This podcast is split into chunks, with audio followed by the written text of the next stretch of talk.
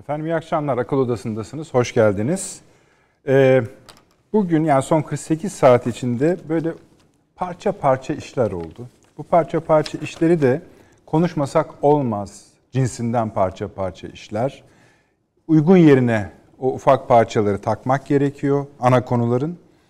Ee, ma mafi bir yine Azerbaycan-Ermenistan meselesine tabii ki değineceğiz, değineceğiz ama e, esasen e, bu masada bütüne ilişkin ve kısa vadeli geleceği için geleceğe ilişkin kestirmelerin, öngörülerin tamamı yapıldı.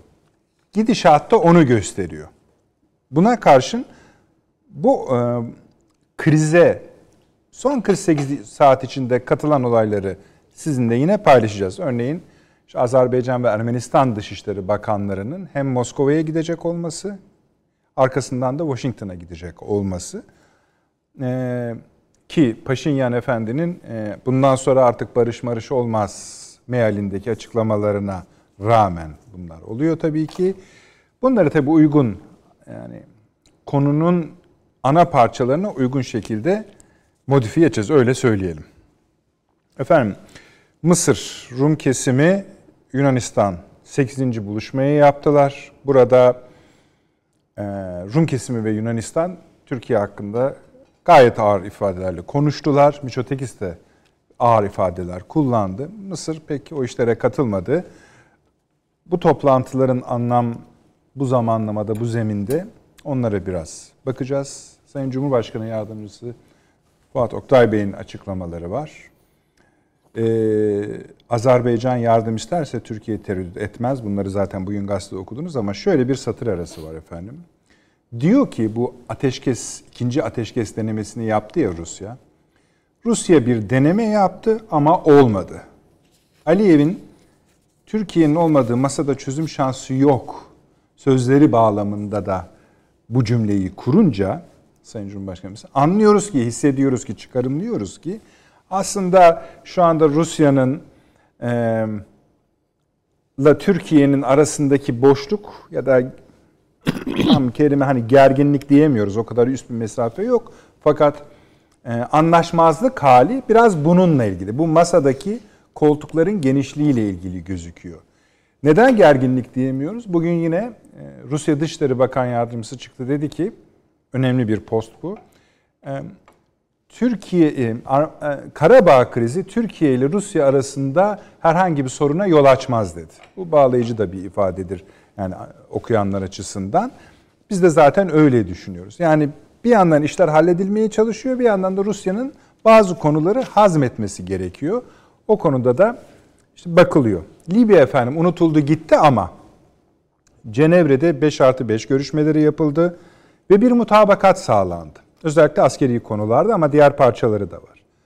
Bu mutabakat sağlanan konulardan birisi tüm bölgede ülkenin tamamında kara ve e, hava güzergahlarının açılması üzerine e, taraflar mutabık kaldılar. Yani Trablus ve Tobruk öyle. Bu ülkenin başka bir aşamaya geçtiğini işaret ettiği gibi petrol üretimi konusunda da yani süper güçlerin kendi aralarındaki çekişmelerin bir parçası olarak krize dönüşen petrol üretimi konusunda da bir mutabakata varıldı. Bu akşam artık Libya'ya da tekrar bakmak istiyoruz. ABD seçimleri var. ABD seçimleri derken de şunu ekleyelim. Amerika Birleşik Devletleri'nin savunma bakanı bir açıklama yaptı. Bu aslında bütün bölgedeki tartışmaların üstünde bir e, bizim hep öyle gördüğümüz küresel cepheleşmeleri tarif eden bir açıklama. Dedi ki biz Doğu Avrupa, Karadeniz, Balkanlara yeni birlikler aktarıyoruz. Yeni üsler kuruyoruz. Almanya'daki birlikleri de buralara dağıtıyoruz. Ben mealen söylüyorum tabii.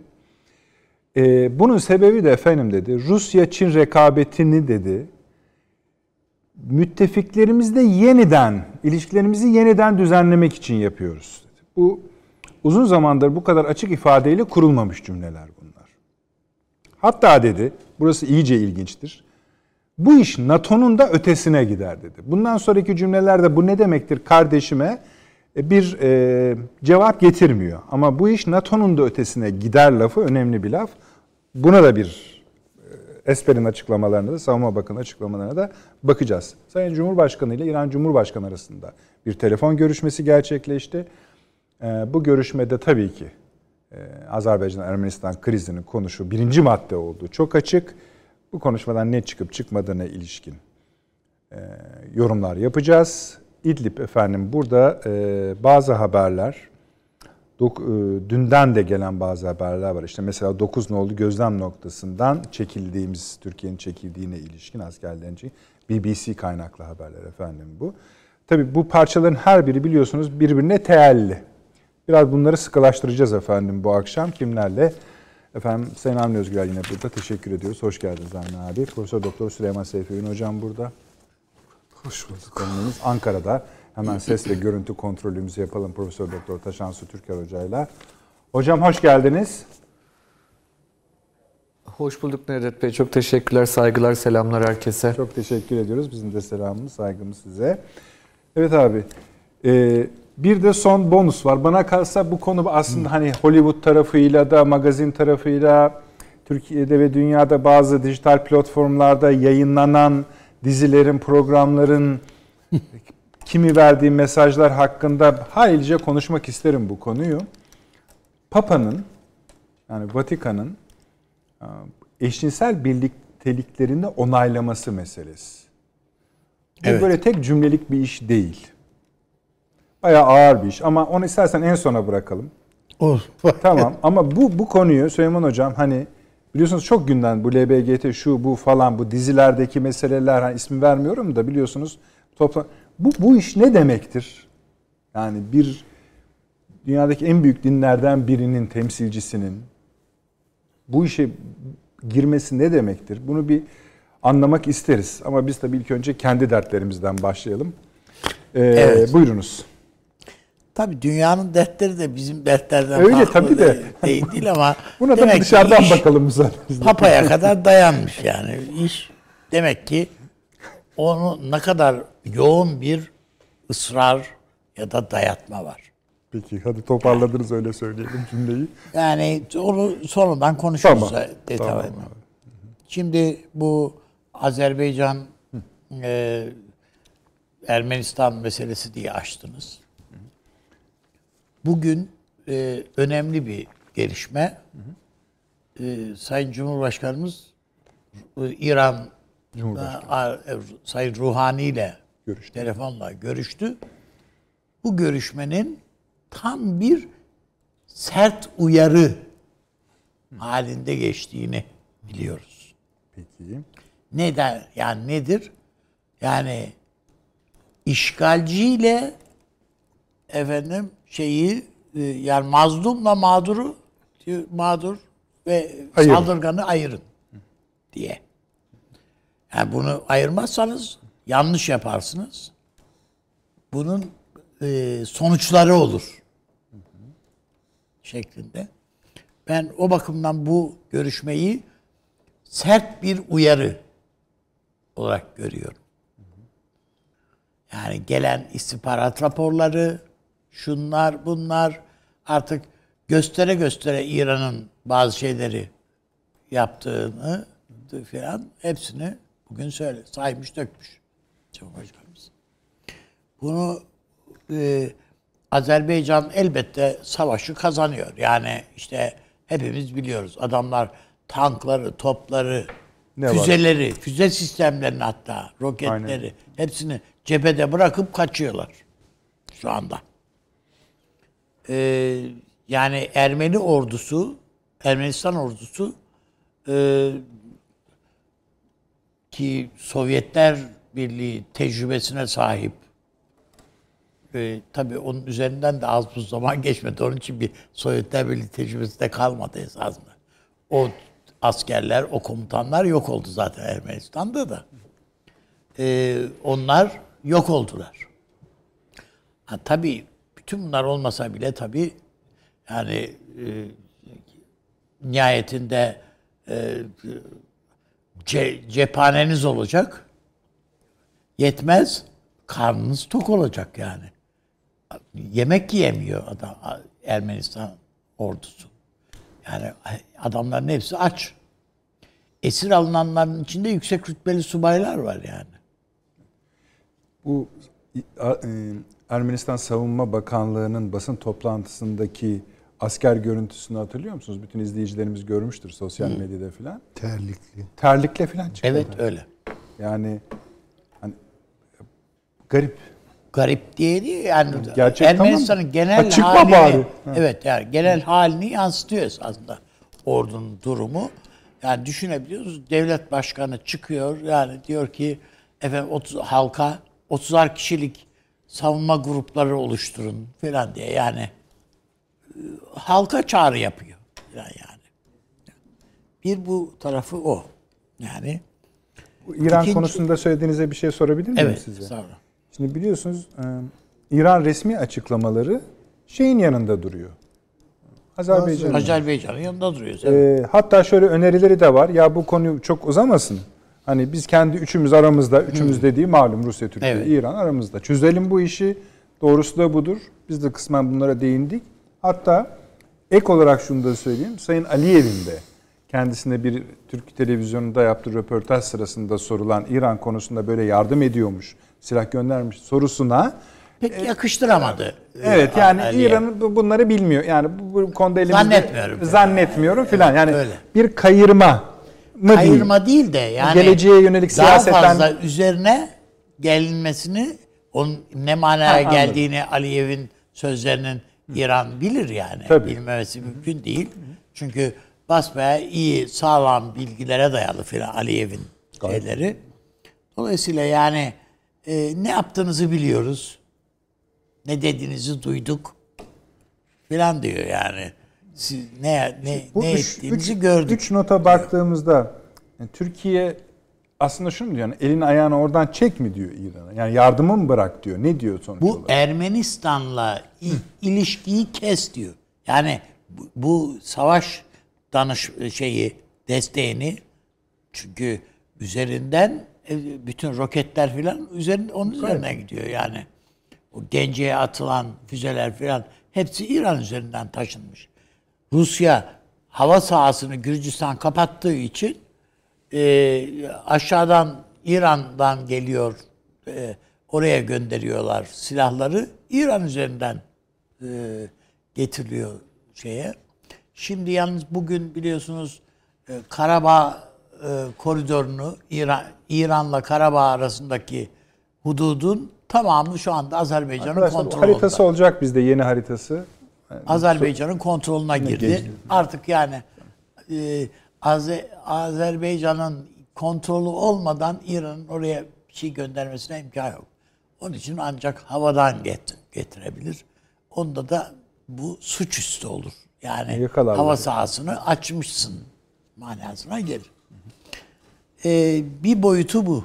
Diğeri yine sizin açılışta program açarken naklettiğiniz Amerika'dan yapılan açıklamalar işte NATO'nun da ötesi falan açıklamaları falan.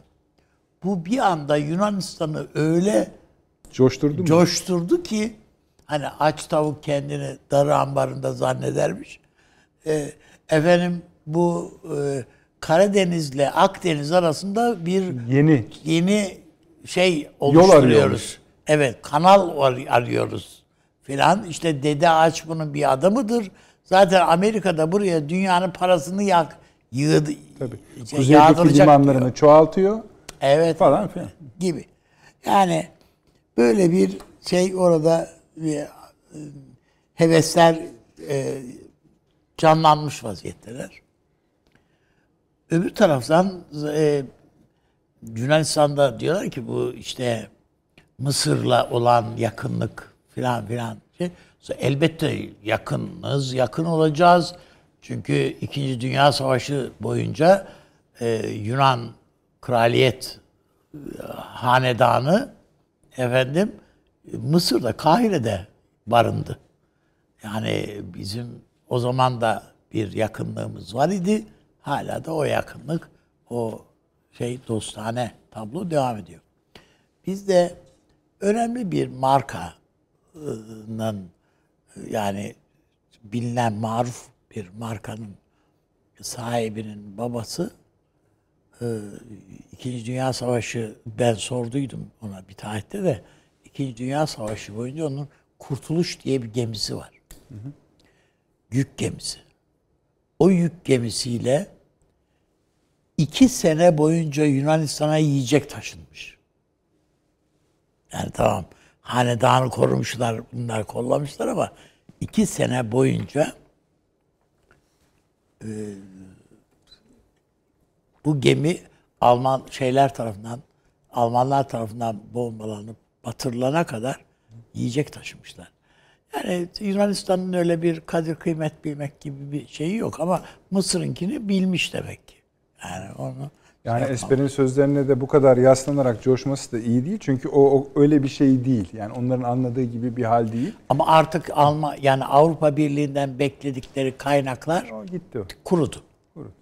Gelmiyor artık eskisi eskisi gibi yağdırmıyorlar. Ee, Avrupa Birliği'nden beklenen siyasi destekler de kayboldu ortalıkta. Yok. Bu bakımdan e, Yunanistan açısından, Akdeniz açısından sıkıntılı bir durum var.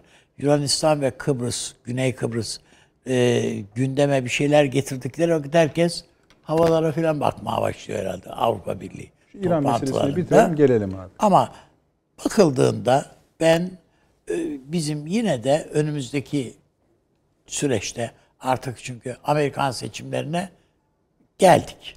Yani geldi kapıya dayandı. Trump'ın dans etmeye falan başladığına göre herhalde biraz neşesi yerine mi geldi artık Öyle nedir? şey Biden yok ortada. Biden yok da yani Trump'ın herhalde biraz neşesi yerine geldi. Neden? Neye hikmet onu bilmiyorum ama bir takım önemli eyaletlerde fark biraz kapanıyor gibi filan diyorlar. Doğruysa. Ee, ama Türkiye'nin gündeminde yine Suriye ve İdlib var.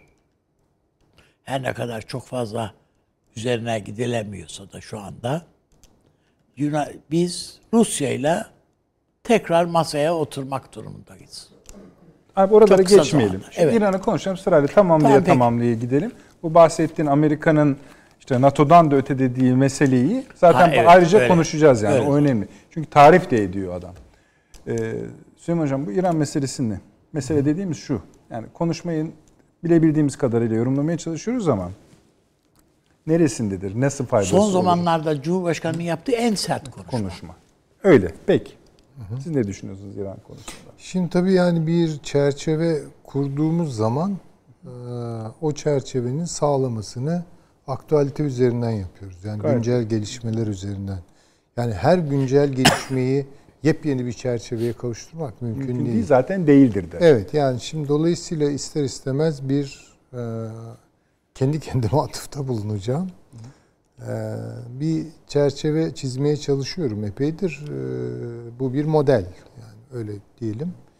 Aslında akış Ee, tutturmaya çalışıyoruz. Ve tutturmaya çalışıyoruz. İşte ondan sonra o modeli e, gelişmelere göre sınıyoruz.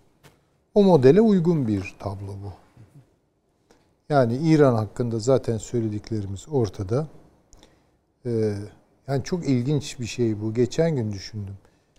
Ee, şu an dünyanın en yalnız devleti kimdir? Şöyle haritayı koydum, baktım önüme. Bana kalırsa Rusya'dır yani. Mutabıkız. Çok yalnız. Rusya. En yakın. Kim var yani yanında? Yok. Bir de şimdi Yani yanında Türkiye için yalnızlık konuşuluyor yani. E, tabii, tabii, tam Türkiye yalnız mıdır değil midir? Sanki yani bütün dünyada böyle çiftler dolaşıyor. Üçlüler, beşliler, gruplar filan. Bir biz böyle kendi başımıza kalmış yapıyoruz. Pardon bir şey söyleyecektim. şunu söyleyecektim hocam. Şöyle de bir durum var. Mesela biz bize yakın bildiklerimiz sessiz kaldığı zaman mesela bozuluruz tırnak içinde. Üzülürüz. Ya şu Tabii. ülkede bize destek ver.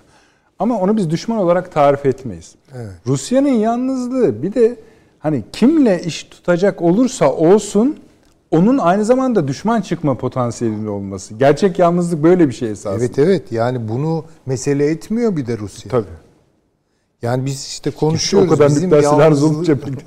bizim yalnızlığımız değerli mi değil mi falan böyle tartışmalar oluyor. Yani herhalde çok komüniteryen bir geleneğimiz var yani yalnız kalmak e, istemiyoruz falan gibi böyle sosyolojik analizlere falan da gidiyor. Ee, yani işte Türkler yalnız kalmayı bilmiyor. Yani işte. Ee, halbuki yalnızken de yapılacak güzel işler var. Var yani. Yani neyse bu tabii işin sosyolojik faslı oralara girmeyeyim. Ama uluslararası siyasette ya da devletler arası siyaset oluştururken e, yani şimdi yalnızlık bir bakıma mukadderdir zaten. Ha bunu çok derin yaşayanlar vardır. Benim hoşuma gider bu Fransız bir e, düşünür, şair, denemeci Paul Valéry'nin güzel bir denemesi vardır. O nokta atışı deneme ya- yazar. Taşansı Hoca biliyordur muhtemelen. Ee, üstadımız da duymuştur. Ee, Tanrı önce işte Adem'i yarattı, baktı yalnız kaldı. Bir de Havva'yı yarattı. Neden? Yalnızlığı giderilsin diye değil, yalnızlığını daha derin hissetsin diye. Böyle bir esprili bir şey var. Şimdi yani e, Her yalnızlık yalnızlık değil. Derinliği Şimdi var. hakikaten yani ama ille de böyle yani yalnız evet Rusya çok yalnız. Çok yalnız ama öteden beri hep yalnız. Ve yalnızlığı da seçmiş zaten. Seçmiş zaten, tabii. Dolayısıyla bunu yadırgamıyor. İş tutarken de ya kendi yalnızlığının şuurunda iş tutuyor. Kimle iş tutacaksa o. İş tutma tarzı da karşısındakini kendine ortak etmek falan değil. Onu mümkün olduğu kadar kendi emir e, komuta zincirine bağlamak. Böyle bir bakışları var. Bu işte onların emperyal geleneğinden geliyor. Taşans Hoca bizi o konuda e, aydınlatır tahmin ediyorum. İran hep yalnızdır. Şimdi İran'ınki de yalnızlıktır. Yani düşünebiliyor musunuz? Şiirsel bir yalnızlık ama Ha yani O işte kadar mesela şiir o kadar yalnız, değilse de katılırım. yani şiir İran'ın yalnızlığının tesellisidir belki yani. Çünkü kim daha çok hayal kurar? Yani hayal yatırımları yalnızlığın mahsulüdür. Yani toplu halde hayal kurulduğu görülmemiştir yani.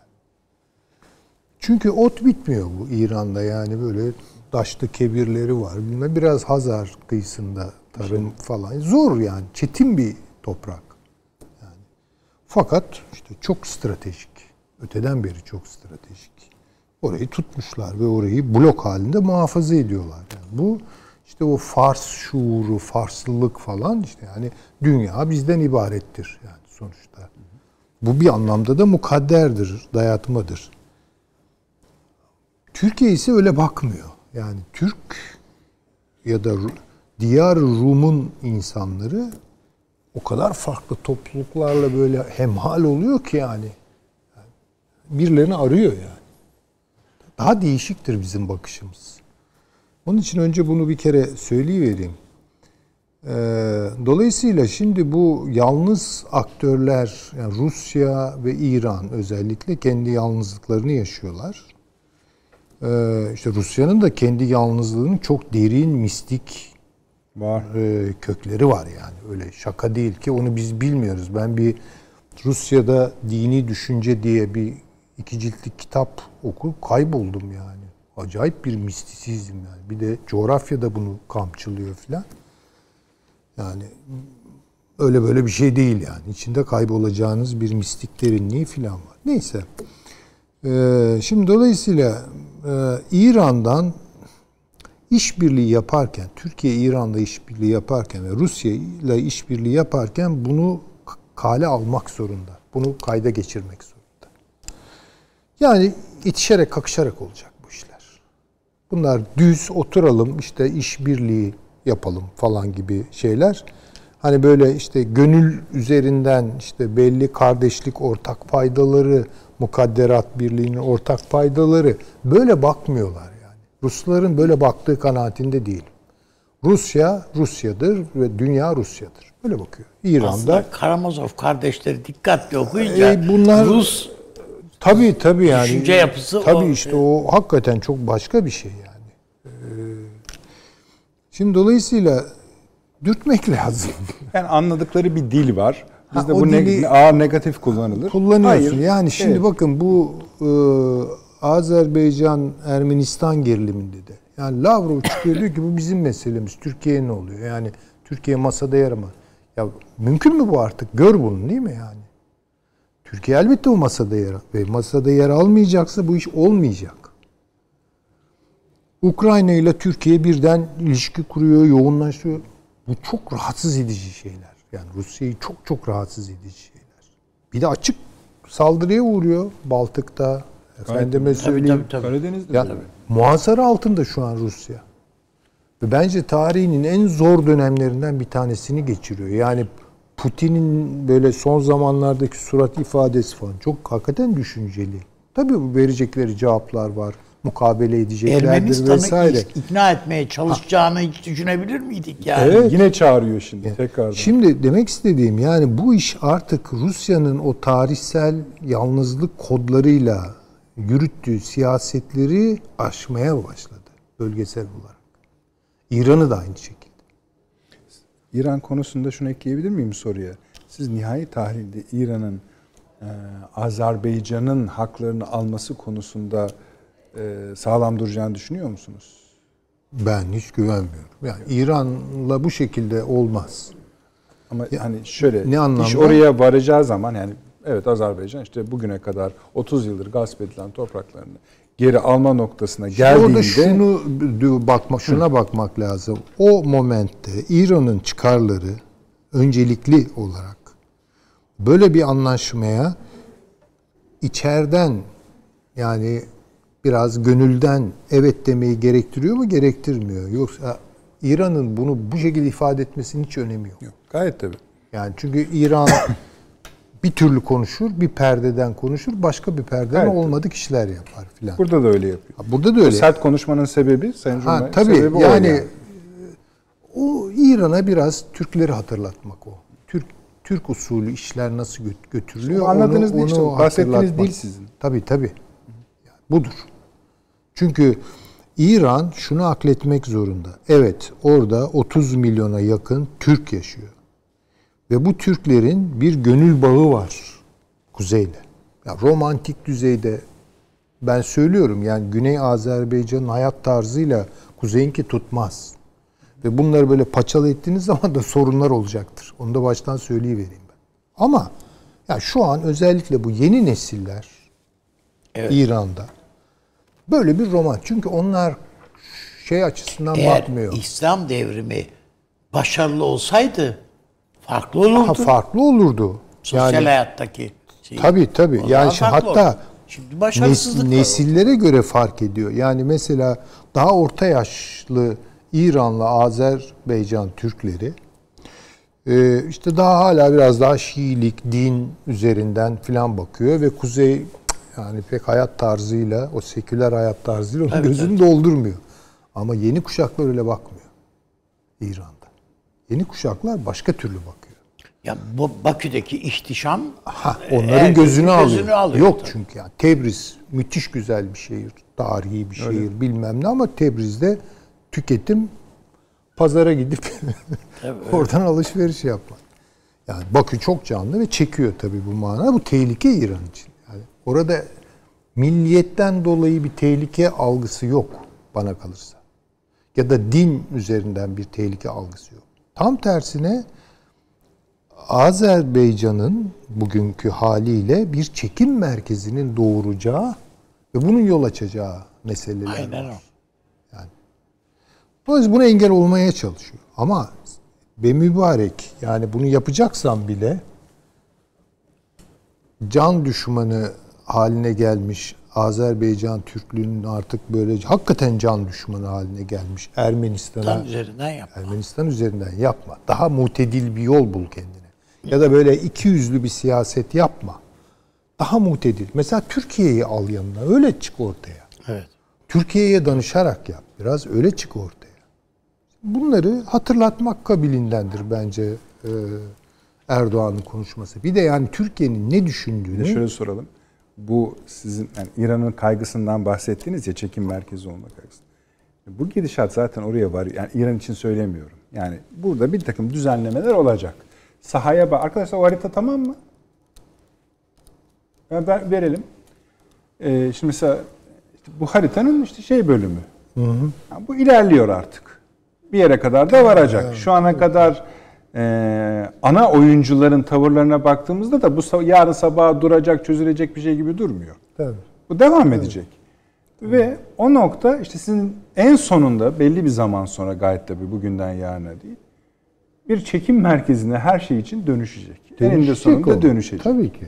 Tabii ki. Ee, bu belki Ermenistan'ın ki bizatihi kendisinde ıslah edecek bir şeye dönüşebilir. İran'ın içinde ayrıca başka mesajlar Ee, yani, yani doğurabilecek. tabii, e, şöyle e, Ermenistan için ben bunu gene de beklemiyorum. İçlerinden tabii ah keşke Erivan'da bir Bakü olsa diye geçiriyor olabilirler.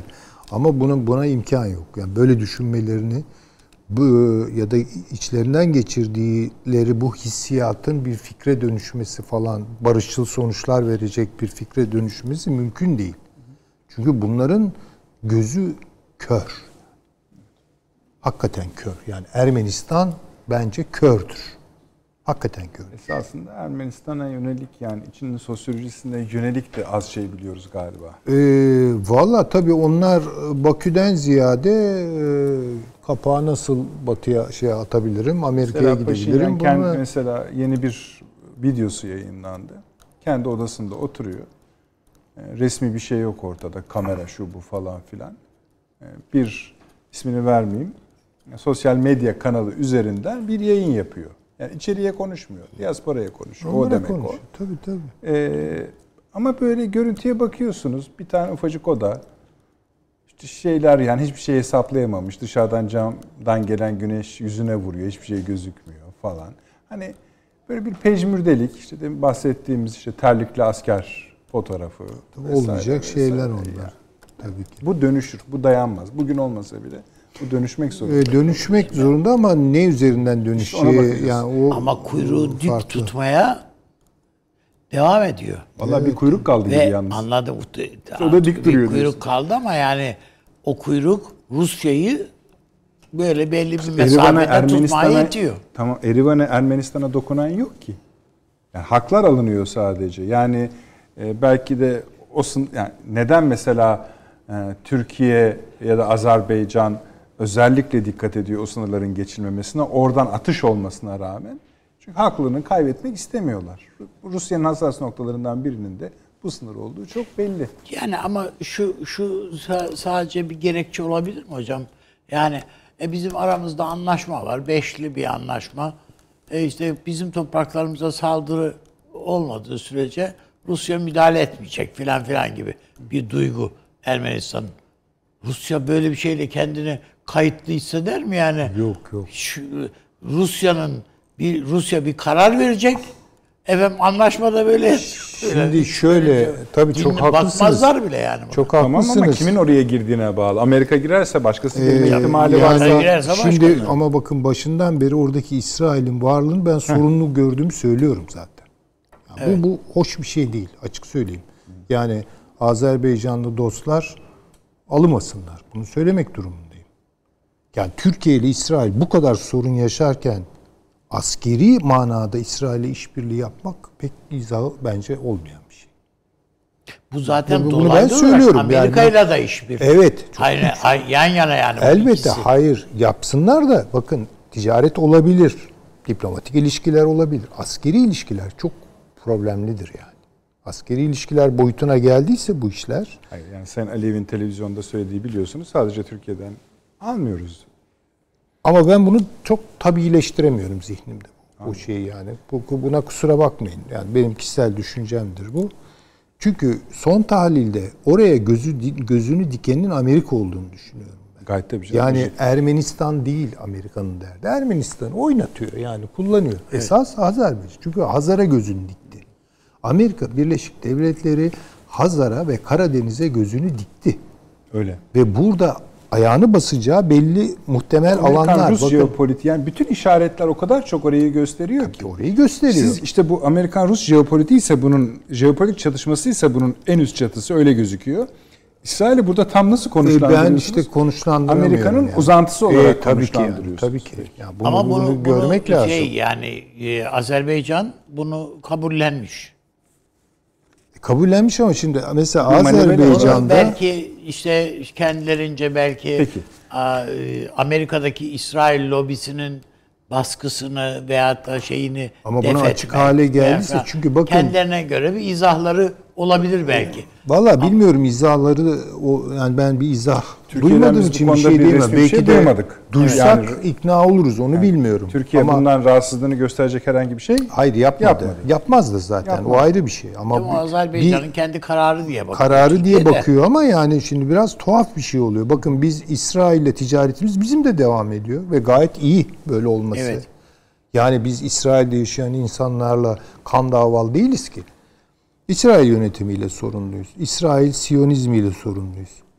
Ee, Türkiye'de e, gerilim olmaya nerelerde başladı? İşte Heron Meron değil mi yani?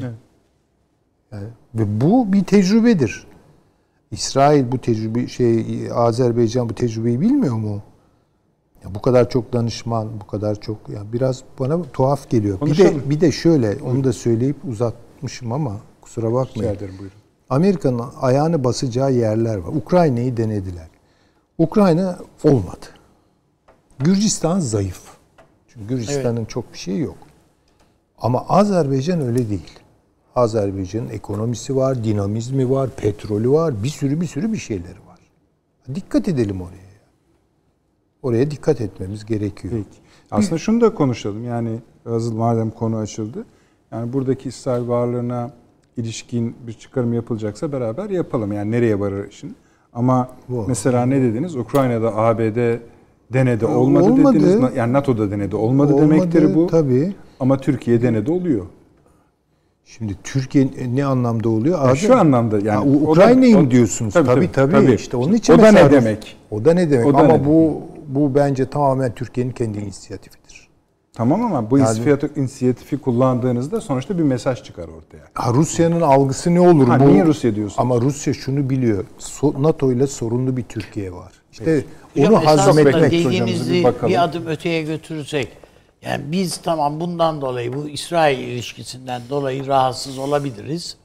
Rusya da rahatsız olması gerekiyor. Rusya da rahatsız zaten. Yani an- Nereden bunun anladın? aynı zamanda Yani- bunun aynı zamanda Amerika'nın bölgeye çünkü Amerika'nın E, izni olmadan bu- İsrail bu silahları bu sistemleri O verebilir kadar mi? basit değil tabii ki yani. Rusya'nın rahatsızlığını gösteren bir şey karine yok. Delil demiyorum. Canım belki de var bilmiyorum. Bilmiyorum. Bilmiyoruz işte. Yani- yok dememiz o zaten abi. Ama yok o yani. bu bu Azerbaycan'dan çok şu an memnun tamam değil. bu parçaları birleştirmeye gayret edelim. Taşans hocam beklettik kusura bakmayınız.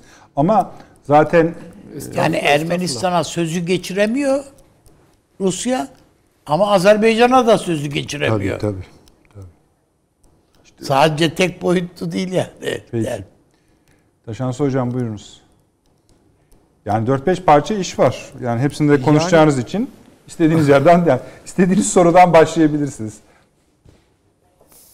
Anladım. Yani çok e, şey e, zihin açıcı şeyler söylendi orada. En son mesela Avni Bey'in üstadın söylediği hani Ermenistan'dan da rahatsız, Azerbaycan'dan da rahatsız Rusya kısmı e, kesinlikle çok doğru bir e, tahlil bence.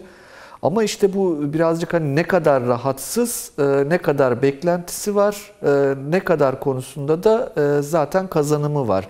Yani o, o ölçüye baktığımızda Azerbaycan'dan beklentileri olduğu açık Rusya'nın Ee, ve hani o coğrafya yaş dair şöyle genel geçer bilgisi olan herkes şu tahlili yapacaktır herhalde. Eğer bu harp hala devam ediyorsa, e, hala Azerbaycan'ın ilerleyişi devam ediyorsa e, orada e, Sovyet bürokratik geleneğini bilen ve e, networklere hakim olan Aliyev'in e, bu networklerle ilişkiyi iyi kurduğunu tespit etmek gerekir. Demek ki orada bir ilişki de var Rusya tarafıyla. Hani bir e, çünkü e, sezgi düzeyinde söylüyorum sadece böyle bir ilişki olmadan e, bu iş sürmezdi bu kadar fazla. E, bu bir başarıdır, diplomatik başarıdır bence. Ama aynı şekilde e, Azerbaycan'ın ilginç bir denge politikası var. Mesela Amerika ile ve İngiltere ile de BP üzerinden ve birkaç e, petrol şirketi üzerinden e, epeyce yakın ilişkiler kurdu. Aynı zamanda hem Amerika ile hem e, Rusya ile ilişkileri kurma konusunda belki e, bir yan kanal olarak da Netanyahu yönetimiyle e, bir ilişkisi olduğu tespit edilebilir Azerbaycan'ın diye düşünüyorum.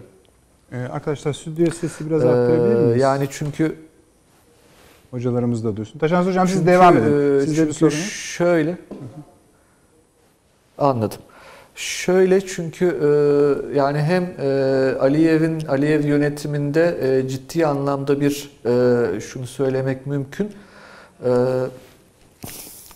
şunu söylemek mümkün. E, Aliyev yönetiminde e, batılı, batıyı tanıyan bir aydın kesimde yetişti e, Azerbaycan'da ve bunlar e, gerçekten hem İngiltere ile hem Amerika ile hem akademik kuruluşlarla hem medyayla vesaire e, gerçekten iyi ilişkiler kurabildiler.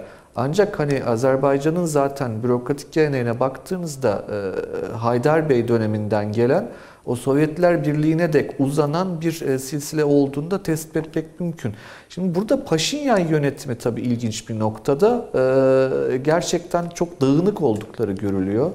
Er- Ermenistan'ın içerideki siyasi yapısının çok kırılgan olduğu ve çok sarsak, önünün arkasını hesaplamayan e, bir devlet refleksleri gösteren değil de e, daha çok böyle bir e, kabile refleksi gösteren e, bir Ermenistan olduğunu e, söylemek mümkün.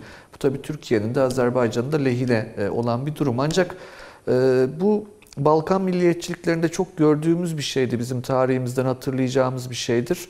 Bu pasif agresif bir tavrı vardır Balkan milliyetçiliklerinin. Yani hem sarsaktır, hem beceriksizdir, e, hem zalimdir. Yani Balkanlarda e, Türklere e, uygulanan mezalim hiç öyle hazımsanacak bir şey değildir gerçekten. Ama e, o sarsaklık ve becerikliklerinin fotoğrafını çekip Batı'da da mazlum olarak kendilerini pazarlayabilmişlerdir. Bu hani Türkiye'nin tarihinde ne yazık ki çok gördüğümüz bir şey. Şu an bu Ermenistan'da işte terlikle çıkan komutan, e, sizin söylediğiniz sosyal medyaya e, güneş ışığını bile hesaplamadan açıklamalar yapan başbakan falan filan e, bu işler birazcık bu pasif agresif tavır için e, malzeme sağlar diye düşünüyorum. Şimdi tabii bu coğrafyada Rusya'ya baktığımızda Rusya burada etkin yani bu vakadır. Ancak Sovyetler Birliği dönemindeki gibi değil tabii ki. Şunu ayırmak lazım. Ermenistan Rusya açısından çok kolay kontrol edilebilen, kendisine bağlanmış, e, yani eli kolu bağlı e, bir yer. E, Paşinyan şu an birazcık cezalandırılıyor ama sonuçta stratejik olarak üslerini kaybetmiyor Rusya orada. O Ermenistan'a o gözle bakar. Azerbaycan konusu ise başka. Azerbaycan'ın Hazar'a sahili olduğunu unutmamak lazım. Bir. ikincisi enerji kaynaklarıyla zengin bir coğrafyadan bahsediyoruz. Dolayısıyla asıl aktör orada Azerbaycan'dır ve Rusya Azerbaycan'ı kaybetmek kaybetmek istemiyor. Bu çok açık. Çünkü hani gidişat artık Azerbaycan'ın Rusya tarafından kaybedilmesine doğru gidiyordu. Rusya orada e, bir keskin viraj aldı diye düşünüyorum ben e, bu Ağustos ayından itibaren. Temmuz'daki yaşanan Ermenistan saldırılarından sonra orada bir ciddi e, yeniden düşünüp taşınıp yeni bir plan yapılmış gibi görünüyor Rusya tarafında. Şimdi bu Rusya'nın yalnızlığı konusu e, Süleyman Hoca çok zihin açıcı e, şeyler söyledi. Şimdi bu Rusya'nın yalnızlığı, Türkiye'nin yalnızlığı, İran'ın yalnızlığı konusunda da yine bir, bir tasnif yapmak çok zor. E, Ancak e, şunu söylemek mümkün. Mesela Charles de Gaulle'ün Fransa'sı da çok yalnız bir Fransa'ydı. Çünkü NATO sistemine meydan okuyan e, bir adamdı Charles de Gaulle. Yani Fransa'yı Fransa olarak tutmak istiyordu. Yani işte bugün hala diyoruz ya e, Almanya, e, bugün Almanya'sı ne kadar Almanya'dır tartışıyoruz. İtalya ne kadar İtalya'dır tartışıyoruz. E Fransa da bunu tartışmıştı. Charles de Gaulle de Fransa Fransa'dır demişti. E sonra Sartre Fransa'dır demişti. E ama Sartre Fransa'dır gerçekten. O özgünlüğüdür Fransa'nın. Ve bir devlet aklı o özerk e, mahiyetini koruyabildi Fransa onun içinde. Şimdi özne olmak ve yalnız olmak arasında bir ayrım yapmak lazım herhalde diye düşünüyorum. Fransa orada özne oldu ama yalnız değildi. Yani o özne, e, özerk çünkü tam bağımsız bir özne söz konusu değildir toplumsal hayatta da. Özne oldu. Rusya'ya baktığımızda Rusya modernleşmesi de e, geçen pazartesi günü bir konferans verdim ben de Kapadokya Üniversitesi'nde. Tam da bu mevzuları konuştuk aslında. E, çok çok güzel bir üniversite olmuş gerçekten Kapadokya. Hatta biraz böyle bana Cambridge vari gibi geldi. Yani bir taşrada öyle bir üniversite çok da hani e, zihin açıcı ve ilham veren bir yerden bahsediyoruz. E, rektörü de sağ olsun gerçekten Hasan Ali Hoca çok büyük işler becermiş. E, oradaki konferansta da e, birazcık bahsetme imkanı bulmuştum. Şimdi bu Rusya'nın özneliği e, modernleşmeye tepki ve muhafazakarlığı inşasıyla oluştu. Şimdi Rus muhafazakarlığı doğrudan doğruya batıya tepki olarak stratejik düzlemde Rusluğu, Rusya'yı tarif ederek ortaya çıktı. Ee, biz mesela çok söyleriz hani Nobel alan bir edebiyatçımız var ya o da söyler işte Doğu Batı ayrımı ilk Türkiye'de kullanıldı falan öyle değildir. Türkiye'de kullanılmadı, Rusya'da kullanıldı ilk kez. Hatta bizim e, Araba Sevdası romanı 100 yıl önce neredeyse aynı isim, e, aynı şekilde içerikle araba kazası diye vardır Rusya'da. Batı Doğu tartışmasını anlatır. Batılılaşan aydının kendisine yabancılaşmasını anlatır vesaire. Şimdi orada bir kırılma oldu 1848 devrimleriyle. O çok ilginç bir şeydir bakın. O güne kadar Batı'nın parçası olarak kendini gören Rusya Hatta Batı öldü, biz Batı'yı kurtaracağız noktasına geldi ve özerk e, bir özne haline aldı zihinsel dünyasında. İran'a baktığımızda da İran'da da böyle bir şey Fars milliyetçiliği aracılığıyla oluştu. Şimdi Türkiye stratejik denklemde e, Soğuk Savaş içerisinde başka bir noktaya gitti. Bu kulübün parçası oldu. Ama kapının kenarında duran, yani tam da içine alınan değil, kapı kenarında duran, özne olmasına da izin verilmeyen e, ama öznelik e, içgüdülerini de bir türlü öldüremediler, bitmedi yani. Şimdi birkaç gün evvel e, Robert Kaplan'ın bir yazısı yayınlandı National Interest'te. Ben çok önemsedim onu. İmparatorluklar diyor doğru. Bunlar doğrudur. İngiltere bir imparatorluk, Fransa bir imparatorluk. Ama diyor şu an Rusya'da bir imparatorluk olduğunu hatırlıyor. Çin hatırlıyor, Türkiye hatırlıyor. Hatta Mısır da saymış o. Bakın bu e, bu kaçınılmaz, bu özne olma halidir işte. Neden, nereden çıktı peki? Soğuk Savaş'ın bittiği noktada bloklara ayrılmış bir dünya yerine öznelere imkan ta- tanıyan bir dağınık kaos durumu uluslararası siyasette bu öznelerin kendilerini özne olarak ortaya koyma imkanını yarattı. Nasıl Charles de Gaulle için diyoruz nükleeri yaparak özne olabildi diye. E, bugünkü dünya konjonktürde özne olmaya izin veriyor. Fakat e, özne olmak illa yalnız olmaya gerektirir mi? E, o, o konuda çok emin değilim. Hani Rusya yalnızdır ona katılırım. İran da yalnızdır ama e, Türkiye özne olmak için e, yalnız olmak zorunda olmayan bir e, kazanım silsilesine sahiptir diye düşünüyorum. Bunların ikisi yan yana yürüyebilir. E, yani e, nasıl söyleyelim dostları kaybetmeden özne olabilen bir Türkiye e, mümkündür diye düşünüyorum. Bu bir tabii ki hani bir ölçü ayar meselesi. Hani e, siyasette de sanat baş siyaset sanatı başka bir şey çünkü hani şöyle söyleyeyim biz işin bilim kısmı ile ilgileniyoruz ama işin sanatı başkadır. O yüzden ben çok eleştirel olmak istemem hiçbir zaman güncel konulara dair. Velhasılı kelam böyle bir şey söz konusu.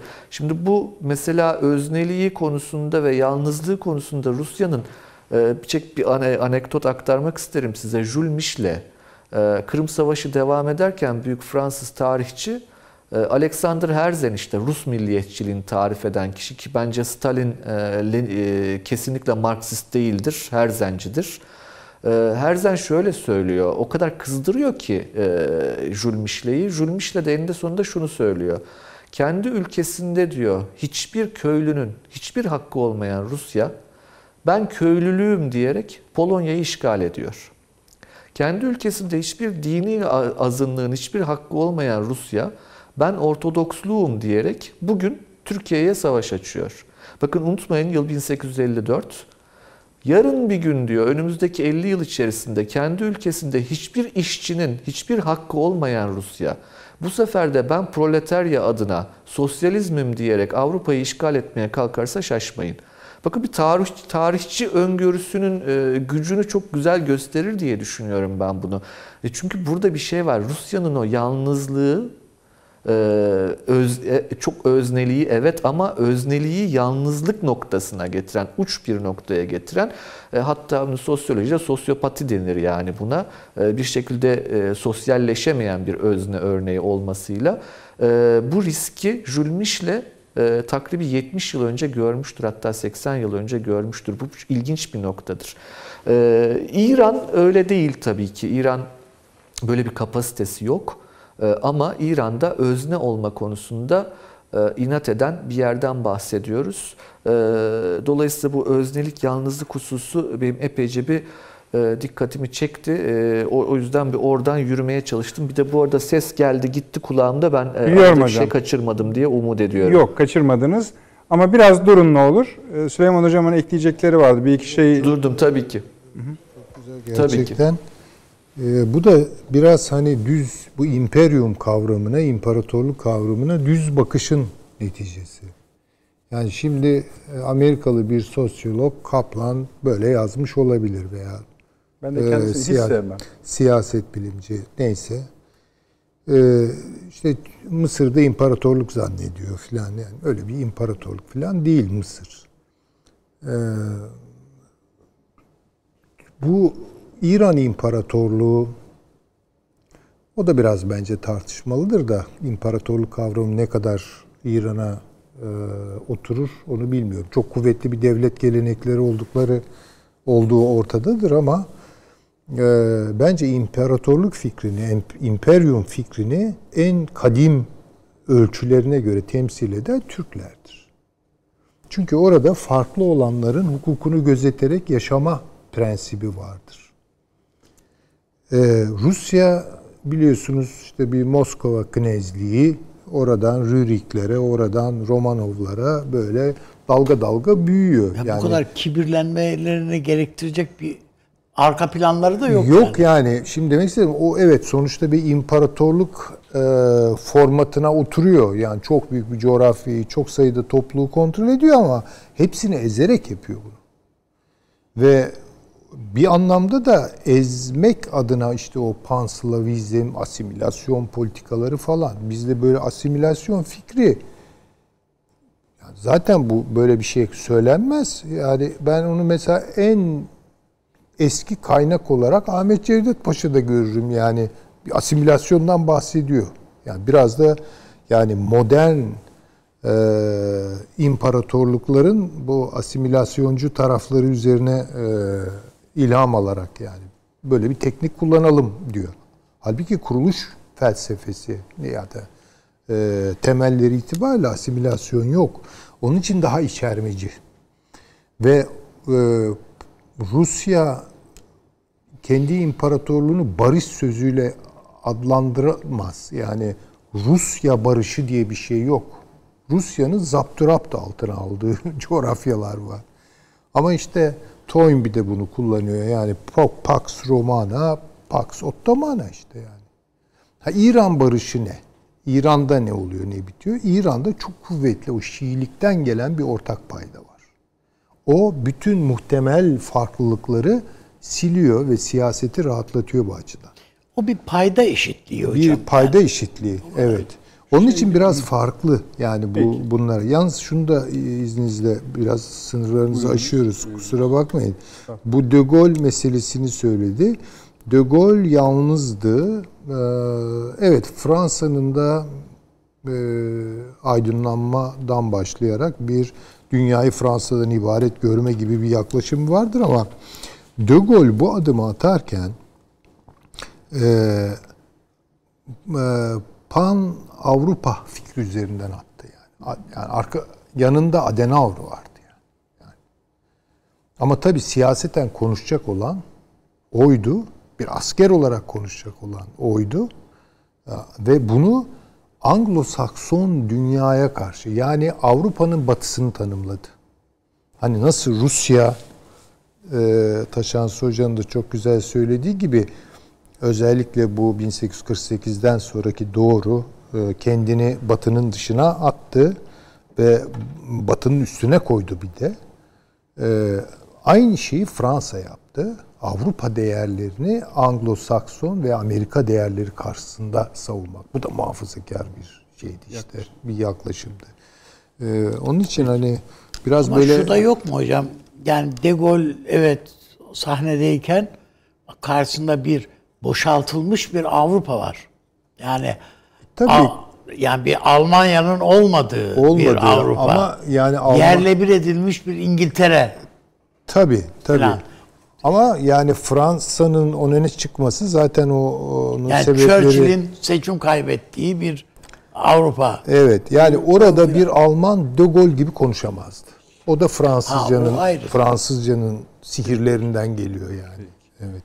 Ee, şey meselesini de Taşans Hoca ile halledelim. Ukrayna ve İsrail meselesini müsaade ederseniz. Tamam. Taşans Hocam, İsrail konusunda yani Azerbaycan'daki İsrail konusunda sizin bir bakışınız olduğunu biliyorum. Ama o zaman yüzeysel değinebilmiştik akıl odasında buna. Şimdi biraz daha Süleyman Hoca'nın dedikleri bağlamında ele alırsanız ne görüyorsunuz? İki, Ukrayna'da Türkiye'nin tavrını Batı'nın tavrından farklı görüyor musunuz? Rusya buradan ne anlıyor olabilir? Onları da bir değerlendirirseniz sevinirim. Evet, e, Çok sağ olun Nedret Bey. Ben bir iki cümlede biraz önce konuşmaya ek yapabilir miyim? Peki, Tam e, buyurun. bitirmiş olurum böylelikle. Peki. Kendi çerçevemi çizmiş olurum. Bir iki cümle uygun. E, Şöyle şimdi bu imparatorluk tartışmalarında e, imparatorluk tartışmaları e, aslında şu uluslararası sistemde vakumların oluştuğu noktada bölgesel etki arayışı içerisindeki ulus devletlerin bir şekilde kendi dış politikaları konusundaki bir meşruiyet kaynağı yaratır bunlar. E, Böyle bir stratejik gereği vardır ama sırf bundan ibaret değildir. Bir de işin gerçekten tarihsel boyutu vardır. Orada e, çok önemsiyorum e, Süleyman Hoca'nın söylediğini. Yani imparatorluktan bahsediyorsanız bu İstanbul'dur gerçekten. Şimdi şunu unutmamak lazım. Rusya İmparatorluğu 1721 yılında kuruldu. Önümüzdeki yıl bakın 300. yılını kutlayacaklar e, Rusya İmparatorluğu'nun. 1721 yılı aydınlanma ve milliyetçiliğin artık başladığı dönemdir. Orada imparatorluk kurulmaz. Hani kimse kimseyi kandırmasın. O, iş öyle olmaz. E, Biz imparatorluğumuzu kaybetmeye yüz tuttuğumuzda orada imparatorluk adıyla aslında milli bir devlet olarak Rusya oluşturuldu ve yayılmacı bir devlet olarak Rusya oluştu. Ee, ve o yayılmacılığı meşrulaştırmak adına da Romalılığı kullandılar. Ee, bakın başka bir tane Romalı Kutsal Roma Cermen İmparatorudur Viyana'da oturan.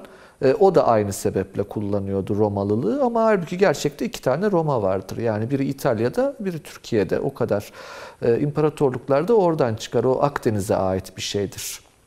E, Çünkü kuzeyin e, kavrayıcı, kapsayıcı olmayan düşünce sistematiğinde imparatorluk işi zordur diye düşünüyorum. Şimdi bu e, İsrail konusuna geldiğimizde e, İsrail'in Azerbaycan'daki etkisinin Taşans e, Hocam. ben bir şey söylediniz. Tabii evet. Buyurun. Bana bir bir dakika kadar müsaade ederseniz aynı konuda aynı konuyla ilgili Tabii, bir buyurun, gelişme tabii var ki. onun için. Şimdi bu Valday toplantıları sürüyor. Ee, ve Putin orada bir konuşma yapıyor. Ee, bu yeni bir şey. Onun için şöyle diyor. Ee, Rusya ve Türkiye'nin Güney Kafkasya'daki duruma ilişkin tu- tutumları örtüşmüyor. Ee, Moskova'nın Moskova'nın siyasi çözüm bulunması Moskova siyasi çözüm bulunmasından yana. Türkiye ile olan e, görüş ayrılıklarımızdan ise kaygı duymuyoruz. Ankara'nın işbirliğinin sürdürülmesinden yana olduğunu biliyoruz. Başka bir şey var mı ona da bakayım. Cumhurbaşkanı Sayın Recep Tayyip Erdoğan bağımsız politika izliyor. Ee, ve bunun içinde S-400 olayını örnek vermiş şimdi. Bir yandan da haberin içinden ayıklayarak geliyorum. Sayın Erdoğan'ın e, bağımsız politika izlediğini biliyorum. Her türlü baskıya rağmen Türk Akım projesini Sayın Erdoğan'la oldukça kısa süre içinde gerçekleştirdik. Bu konuda Kuzey Akım 2 ile ilgili olarak Avrupa ile yıllardır sürüncemedeyiz. Avrupa projenin uygulanması için hiçbir şekilde egemen şekilde hareket edemiyor. Ancak Türkiye ile çok hızlı şekilde uyguladık. Ulusal çıkarlarının farkında olan Sayın Erdoğan bunu yapacağımızı söyledi ve yaptı. Şimdi bu ilginç bir metin. Mümkün olduğu kadar alıntı yapmak istiyorum. Evet, bir şey soruluyor kendisine anladığım kadarıyla. Türkiye'nin ya da Sayın Erdoğan'ın. Osmanlı mirası, yok Osmanlı mirasına yönelik e, tutumu hakkında ne düşünüyorsunuz? İşte bu neo Osmanlı tavırları falan. Putin diyor ki Sayın Erdoğan'ın Osmanlı mirasına yönelik tutumundan benim bir haberim yok diyor. E, ve sonra e, bakın başka bir şey söylüyor mu? Bayağı uzun konuşmuş. İşte Karabağ e, Karabağ sorunu 30 yıldır çözümlenemiyorsa bu ateş etmeniz gerektiği anlamına gelmez diyor. Kızım gelinim. Sayın e, Erdoğan'ın konumu tutarlıdır. Kırım'ı tanımıyor, Dağlık Karabağ'ı tanımıyor. Ama biz, bizim tarafımızdan nedir? E, herkesle ısrarlı bir şekilde çalışmamız gerekir, sabırlı olmamız gerekir ki bunu yapıyoruz ve herkese duruşumuzun doğru olduğunu kanıtlıyoruz ve bu duruşumuzu savunmaya devam edeceğiz. Oradaki konumlarımız ve yaklaşımlarımız örtüşmüyor. Uzlaşma aramamız gerekiyor. Biz bu tür tartışmalı konuların güç yardımıyla, silah yardımıyla değil, diplomatik mecrada, müzakere masasında çözümlenmesi gerektiğini düşünüyoruz. Evet, görüşmelerin 30 yıldır devam ettiğini ama bir faydası olmadığını söyleyebilirsiniz. Bence bu ateş etmeniz gerektiği anlamına gelmez. En azından şimdi bu ilginç mi? Adam, bu, bu işte devlet adamı böyle bir şey yani zaten. E, ne dedi yani? Adam ben Türkiye ile yan yanayım diyor canım. Tamam, mesele yok o yani. Peki. Taşansı Hocam, bunu da katarak lütfen devam ediniz. Valla aslında Avni Bey özetledi. Ee, Üstüne de söyleyecek söz yok yani. O cümle yeterli bence Avni Bey'in söylediği.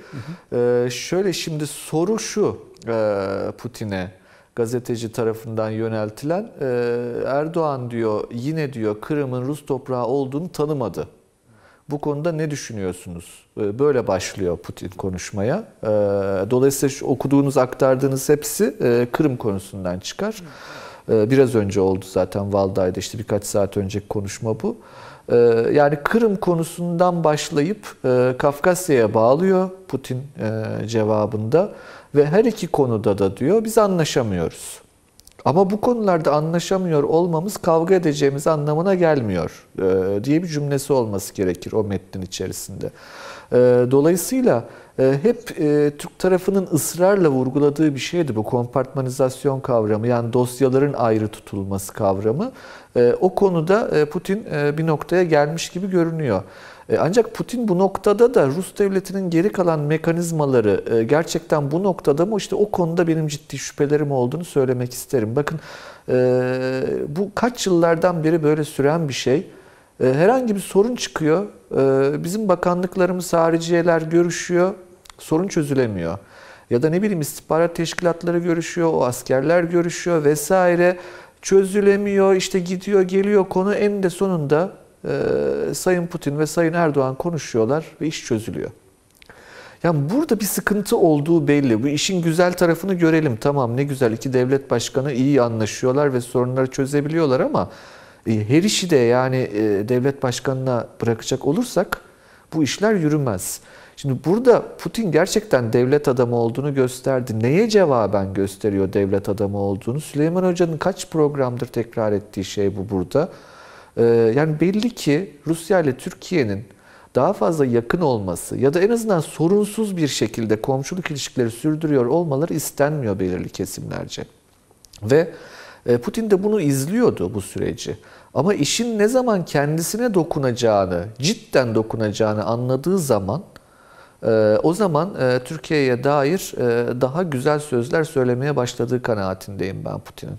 E, Bunu da lütfen işte Mark Esperance'in biraz önce e, aktardığınız açıklamalarına bağlayın. E, Hiç e, azımsanacak bir şey değil. Bakın bu Doğu Avrupa hattı dediğiniz şey Rusya'nın gerçekten zayıf karnıdır. E, Ve bunun içine Karadeniz'i de alın. Bunun içine Kafkasları da alın ama asıl olarak Doğu Avrupa. Şimdi Ukrayna konusu Türkiye ile Ukrayna ilişkilerine baktığımızda Türk-Ukrayna ilişkilerinin yakınlaşması hangi ölçüye kadar Rusya'yı rahatsız etmez, nereden sonra eder sorusu önemlidir.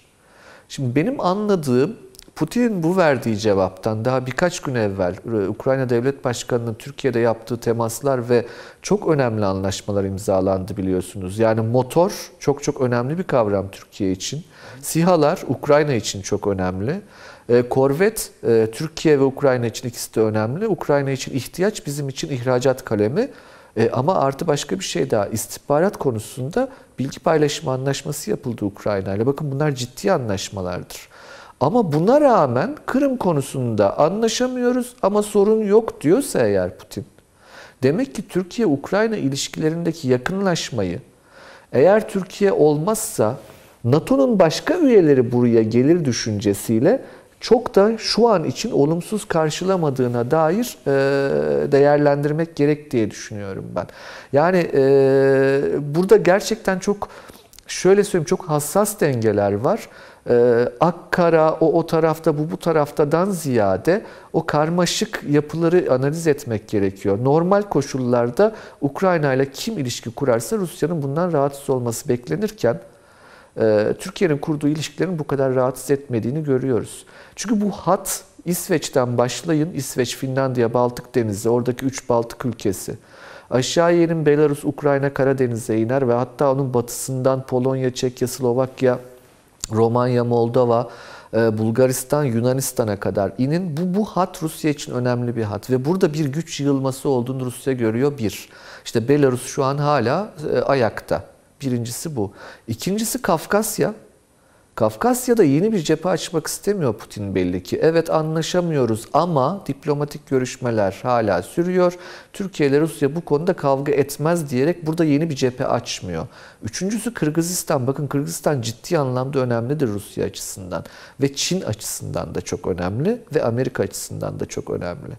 Ee, dolayısıyla bu Rusya'nın kendi etki sahası olarak gördüğü bölgelerde zaten üst üste gelen e, sorunlardan boğulmuş olduğunu düşünürsek eğer e, Türkiye ile doğrudan yüz yüze bir konfrontasyona girmek yerine e, Türkiye ile daha ılımlı ilişkiler tutturmanın Rusya açısından da faydalı olacağını gören bir Putin var. Ama biraz önce söylediğimi tekrar etmek istiyorum. Bunu gerçekten dışişleri görüyor mu? Ya da Rusya Savunma Bakanlığı bunu görüyor mu? E, bu, bu konuda benim şüphelerim var. O da şundan, e, bu kaçınılmazdır. E, bakın hani Türkiye'de de, Amerika'da, Çin'de de, dünyanın neresinde olursa olsun belirli paternler vardır. Belirli alışkanlıklar vardır. Bunların aşılması kolay olmuyor. Bürokratik anlamda da, akademik anlamda da. Ben Rusya'da çok sevdiğim arkadaşlarım vardır. Türkiye e, dostu olması gereken. Türkiye çok iyi Türkiye uzmanları. Hani benimle konuşunca dost olurlar ama iki saat yalnız bırakırım.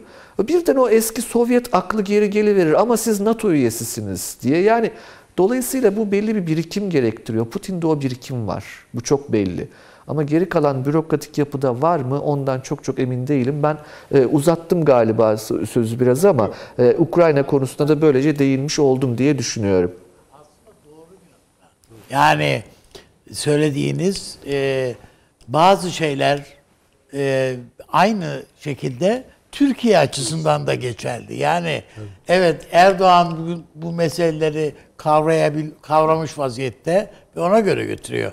Ama Türk devletinin de alt katmanlarında NATO'cular. gerek harciyesinde gerek silahlı kuvvetlerinde filan bazı e, e, NATO'cu kalıntılar ha. veyahut da işte o e, bir takım böyle e, farklı duyarlılıklar onların iteklemesiyle bir anda bakıyorsunuz ki e, başka dürtüklemeler hemen tabii, tabii. gündeme geliyor filan filan. Yani baktığınızda o yüzden yani iki devlet başkanının da dertleri çok paralel yani aslında. Yani şöyle çok de diyebilir miyiz? Hakikaten Taçan Hoca'nın konuşmaları çok ilham verici oldu. Ee, evet, e, Azerbaycan'la Türkiye'nin yakınlaşmasının Rusya'nın canını sıkan bir tarafı var. Ama kimin canı sıkılıyor? Ve hangi sahipler üzerinden canı sıkılıyor? Böyle bakalım. Ama şöyle bir şey. Bir de şöyle bir şey var. Yani madalyonun arka yüzü. Ee, Ukrayna için söyledikleri Taşan Hoca'nın aynen e, iştirak ediyorum ben de. Zaten yazmıştım da buna benzer bir şey. Ee, yani Türkiye NATO ile problemli bir ülke. Evet NATO üyesi ama evet. kategorik olarak artık böyle bakmayacağız. Çünkü işte S-400 alıyor. Benimle birlikte mavi şeyi akımı Türk akımını kuruyor. E, ticaretim var. E, Akkuyu yapıyorum. Böyle bir Türkiye. Ha Ukrayna ile böyle bir Türkiye yakınlaşsın. Başkaları olmasın da belki Türkiye ile Azerbaycan'ın yakınlaşmasının da e, tabii belli tahammül eşikleri vardır onların. Onu da söylüyor zaten Taşansı Hoca. Oraya kadar ki bir hayli bir mesafe bu. Türkiye'nin atacağı adımlar var Kafkasya'da. Ama bürokrasi, bana kalırsa Sovyet kalıntısı bürokrasi, Türkiye'yi hala kategorik olarak bir NATO ülkesi olarak görüyor. Evet. Ve Türkiye'nin üzerinden Amerika'nın geleceğini düşünüyor. Halbuki belki Amerika'nın oraya girmesine de mani olabilecek e, devletlerden biri Türkiye. İşte bunları bence Tabii Putin Türkiye'nin görüyor. çıkarlarına da zaten Tabii, tabii ters. ya. Amerika'nın Tabii. e, tav duruşu. Elbette. Ee, dolayısıyla hani e, bu soğukkanlı değerlendirmeler ki hakikaten bravo yani. İşte devlet adamı hakikaten böyle Bunu konuşur. tamamen açık bir şeyde. Yani şu kadar alıntı bile yetti yani. Tabii mesela gösterdiğiniz. yani Kırım için mesela kendi tu- kamuoyuna da konuşuyor. Ee, hani Putin yani yine soruyorlar. Ee, yani evet diyor Türkiye'nin diyor Kırım tut- tutumunu biliyorum. Yani, e, fakat bu benim çok ilgimi çekmiyor. Ee, burada Rusya'nın çıkarları korunuyor mu? Korunuyor. Bundan da kimsenin şüphesi olmasın diyor. Çünkü e, presi Karadeniz'den yediğini biliyor Putin. Ve eğer Karadeniz'de bir barış ortamı bugüne kadar oluştuysa bunun baş mimarı Türkiye ile Rusya zaten. Peki. Evet Bulgaristan da var, Romanya da var ama yani bunun bozulmasını istemiyor. Dolayısıyla Ukrayna'yı Karadeniz'de veya Kırım'ı Karadeniz'de Türkiye'de bir gerilim konusu yapmak istemiyor. Hayır bu şöyle bir şey. Çünkü hep sayılıyor ya. İşte Baltıklar, Ukrayna, Balkanlar, Bulgaristan, Romanya, Kırım, Gürcistan, Be- m, Azerbaycan, Ermenistan krizi, Kırgızistan sadece böyle bir hat gidiyor. Tabii geliyorlar. Buradaki Yunanistan'ın durumu da belli. Şimdi ona geçeceğiz. Şimdi bunların hiçbirinin her birini tek tek sayıp bir zincir koyuyoruz değil mi? Tabii, tabii. Hiçbiri Türkiye'ye benzemez.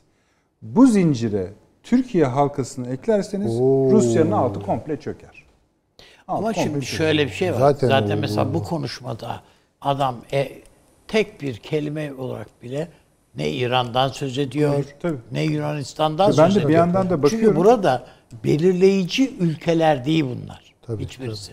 Ya İran'ın bütün dikkatinin ben yani yanılabilirim ama Taşans ben Hocam bir şey mi söylüyorsun? Washington'a dönük ve seçimin sonucunu bekliyor İran. İran evet. Ya Biden kazanacak Hemen biz de geliyorum. paçayı kurtaracağız diye bekliyor. Buyurun hocam.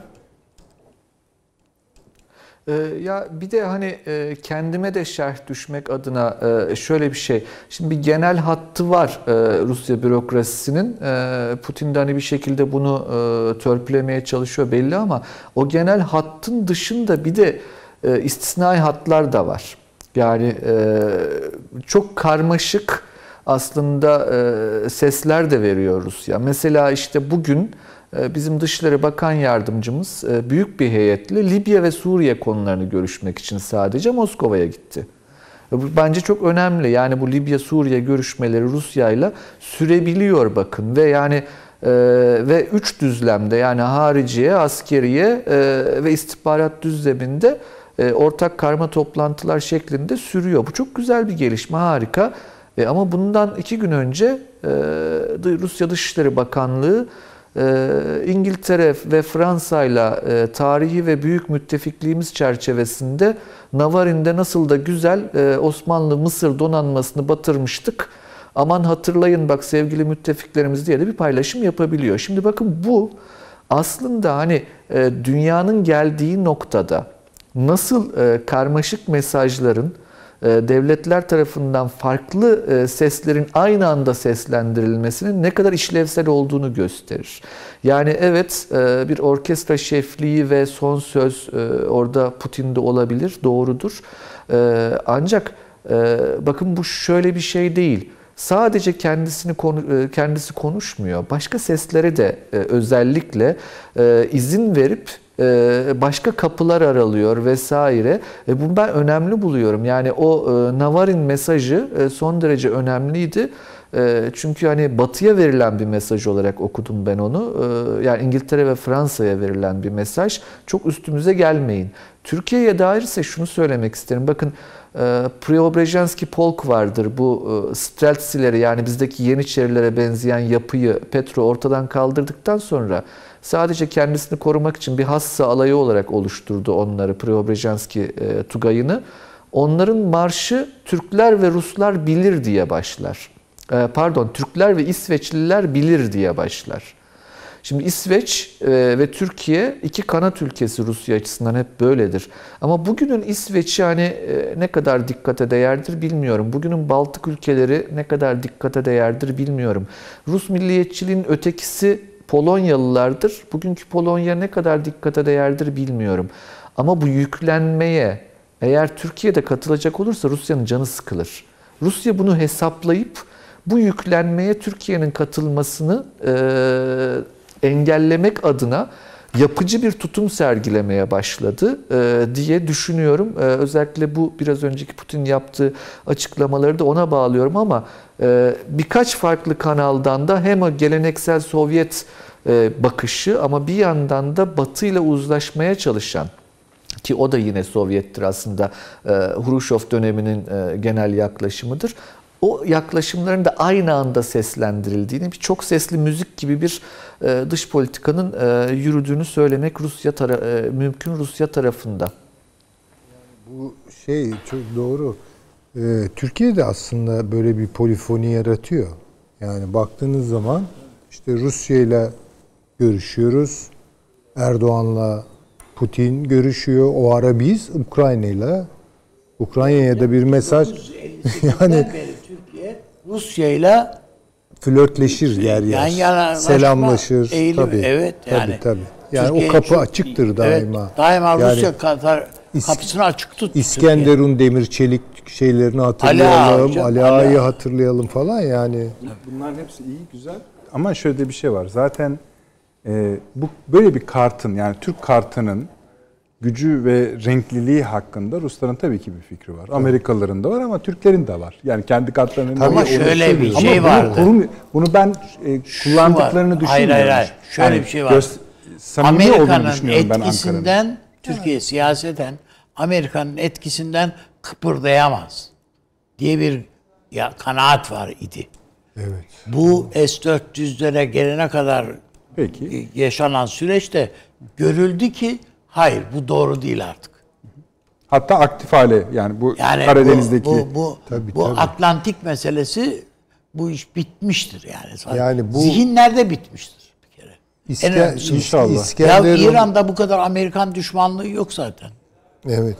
İskenderun demir çelik Ali Ağa, Ali Ağa yatırımları Rusya'nın Amerika'yı çok fazla rahatsız etmez. Ama S-400'e iş gelirse bu çok ciddi bir şeydir. Tabii hocam. İşte aynı şeyi ben demin Azerbaycan için onun için söylüyorum. Askeri ve stratejik yakınlaşma Nükleer santral kuruyoruz hocam. Daha ne tabii, olacak tabii, yani? tabii çok çok düşündürücüdür yani. Şimdi Ukrayna ile Türkiye de işi o safhaya getirdiler ama Rusya bundan çok rahatsız değil. Bu da çok ilginç. Yalnız bir şeyi unutmayalım. Bu işin bir kırmızı çizgisi var. Yani gidebileceği son nokta var. Onunla ilgili de ben isterseniz hani Azerbaycan üzerinden bir şeyler söyleyeyim. Çok basit bir iki şey söyleyeceğim. Birkaç fırça darbesi. İşte şimdi demin haritayı gördük. Azerbaycan ordusu e, işgal altındaki bölgelerin büyük bir kısmını kurtardı. Az bir şey kaldı. Ama Karabağ sinir uçlarından bir tanesi. Yani Karabağ'da girdiği anki elbette hakkıdır. Hiç önemli değil. Rusya'nın vereceği reaksiyona bakmak lazım. Çünkü Karabağ'ı kendisi bırak teşkil etti Rusya. Tabii. Çünkü o zaman sorun kaynağı olan bir şey ortadan kaldırılmış oluyor. Bu Rusya'nın Kafkasya politikasında bütün unsurları kendi içinde sorunlu tut. Prensibinin biraz dışına çıkan bir hal. Ama bence kritik olan Nahçıvan'la Ermenistan arasındaki o koridordur. Aynı ne şey olur işte orada Ukrayna'da bilmem. içinde söyleniyor şu. Ama asıl şu yani ben hani onu tekrar bilmem. söylemek isterim. Türkiye samimi olarak bu şekilde Rusya'yı kanırtmak arzusunda değil. Yani burada kanatayım, şurada kanatayım. Bunun tabii kendi ulusal güvenlik çıkarları söz konusu olduğu bölüm gayet de harç. Ama şu an iki taraf bunu karşılıklı olarak anlamışa benziyorlar. Şimdi şöyle yapalım. Ana ben size şu şeyi okuyayım biraz. Yani görmüşsünüz siz ama izleyicilerimiz de detaylı bilgi sahibi olsunlar. Çünkü asıl oraya geleceğiz. ABD Savunma Bakanı Mark Esper'in açıklamaları meselesi. Şimdi e, diyor ki Washington'da Merkez Atlantik Konseyi'nde konuşuyor. Diyor ki ABD'nin Rusya ve Çin ile büyük güç rekabetine girerken ortak ve müttefikleri ile ilişkilerde yenilik yaptığını söylemeliyim diyor. Güzel. Yeni NATO kuruluyor dedik mi biz bundan? Tam aşı- iki, kaç program O işte siz dahi geri kalmış oluyorsunuz. Çünkü Esper diyor ki NATO'yu da aşar. Şimdi bakacağız onun ne olduğuna. Peki e, Rusya'nın saldırganlığına karşı Avrupa'daki ortaklarla birçok yeni anlaşma ve inisiyatife imza attık. Bu iş NATO'nun da ötesine gidiyor. Müttefiklerimizin savunma harcamalarına daha çok yatırım yapmasını, sorunlar söz konusu olduğunda sevkiyata hazır, kabiliyetli ve istekli olmalarını bekliyoruz. İşte orada problem var. Polonya, Romanya ve sayıyor. Yani Polonya, Romanya, Bulgaristan, Estonya, Letonya, Litvanya ile birçok görüşme ve anlaşma yaptık. Yani bunlar tamam. Şu anda Almanya'da konuştu birliklerimizi de bu ülkelerin bazılarına aktarıyoruz. Devam ediyoruz. Polonya'yı söylüyor, buraya gidecek diyor. İşte şeyi söylüyor, Doğu Avrupa ülkelerini söylüyor. Sonra Pasifik'e geçiyor. Pasifik'teki ülkeleri saymaya başlıyor. Bu bu bu ülkelerle de o anlaşmaları yaptık diyor. Nihayetinde en son diyor İngiltere ile görüştük. Onlar da diyor ellerindeki uçak gemisini şeye gönderiyorlar. Bizim yanımıza Pasifik'e gönderiyorlar diyorlar. Ve diyor ve böylece bir harita bizim zaten aslında gayet güzel daha önce e, birden çok defa çizdiğimiz harita yeniden önümüze gelmiş bulunuyor. Şimdi soru şudur sizden başlayalım müsaade ederseniz. Bize ne? Yani bize ne? Yani umurumuzda değil anlamında sormuyorum. Yani bu iş böyle gidecek belli ki. Ve bu yine belli ki Trump ya da Biden'a göre de çok değişmeyebilir. Tabii Bu değişmeyecek. değişmeyebilir. Evet. O halde ne yapacağız? Şimdi birincisi şu. Bu Amerika'nın eğer elindeki kartlar bunlarsa yani bu Geçmiş beş benzemez bir kart bu. Bundan bundan bir şey çıkmaz yani. Amerika bütün gücünü bu Karadeniz çevresindeki ülkelere yığacak demek istiyorsun. Çünkü bu ülkelerin çoğu aç. Yani Bulgaristan, Romanya filan bunların hepsi dibe vurmuş. Ekonomik açıdan filan dibe vurmuş ülkeler. Öyle değil mi? Tabii tabii. Ha tamam. Ya bunların hevesli olmaları, istekli olmaları ne ifade ediyor yani? Ama onlar olabilirler. Hayır. Ama Olmayanlara da değil. laf var. Hı hı. Ayrıyeten bir de şu var. Bu ülkelerin bu ülkeler bir Sovyet 2. Dünya Savaşı tecrübesini, Birinci Dünya Savaşı'nı yaşadılar. Bu saydıklarının hepsi, Polonya dahil, hepsi yaşadılar. Bütün bunlar şimdi yeni bir işgal. Bu sefer Amerikan tarafından işgal, Amerika tarafından işgal edildikleri ge- geçen programda da salı günü de söylemiştim. Yani Bulgaristan'dan bir arkadaşımın şeyiyle Evet, hatırlıyorum. e, sö- gazeteci arkadaşımın şeyiyle söylemiştim. Biz bu sefer de Amerika işgal ediyor diyor. Ne var yani? Bu diyor yani.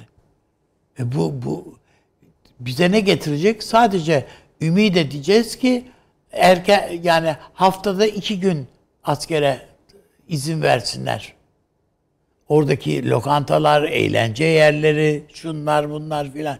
Yani bende bendeki duygu bu 6. filonun Türkiye limanlarını ziyareti his, şeyini uyandırdı. Hissi.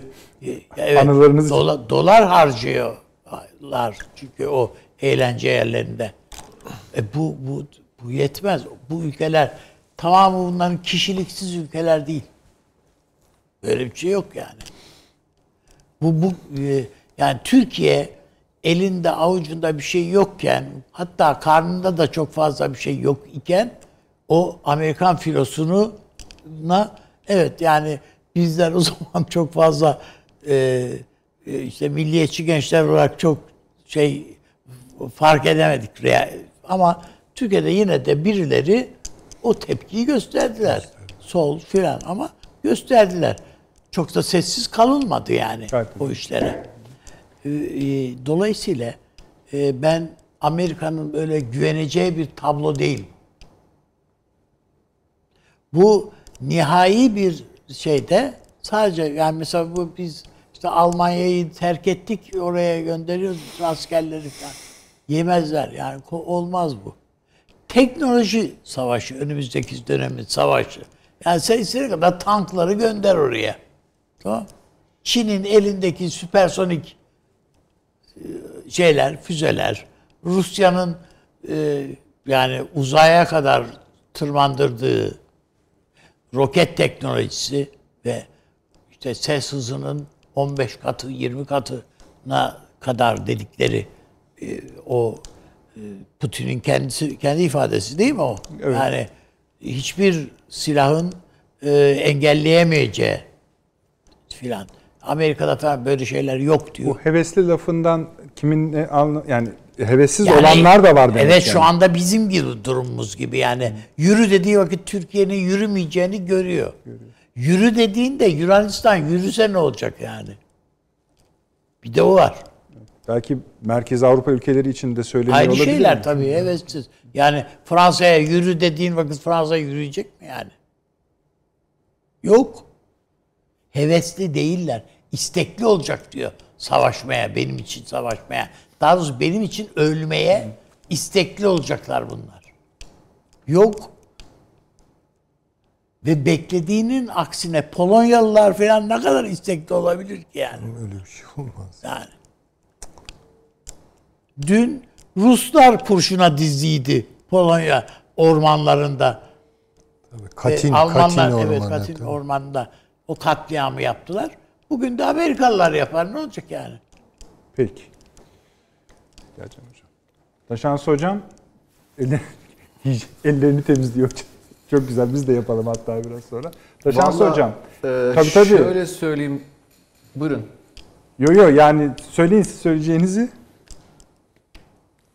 Yani bence e, en önemli mevzu bu. Yani bu Esper'in açıklamaları.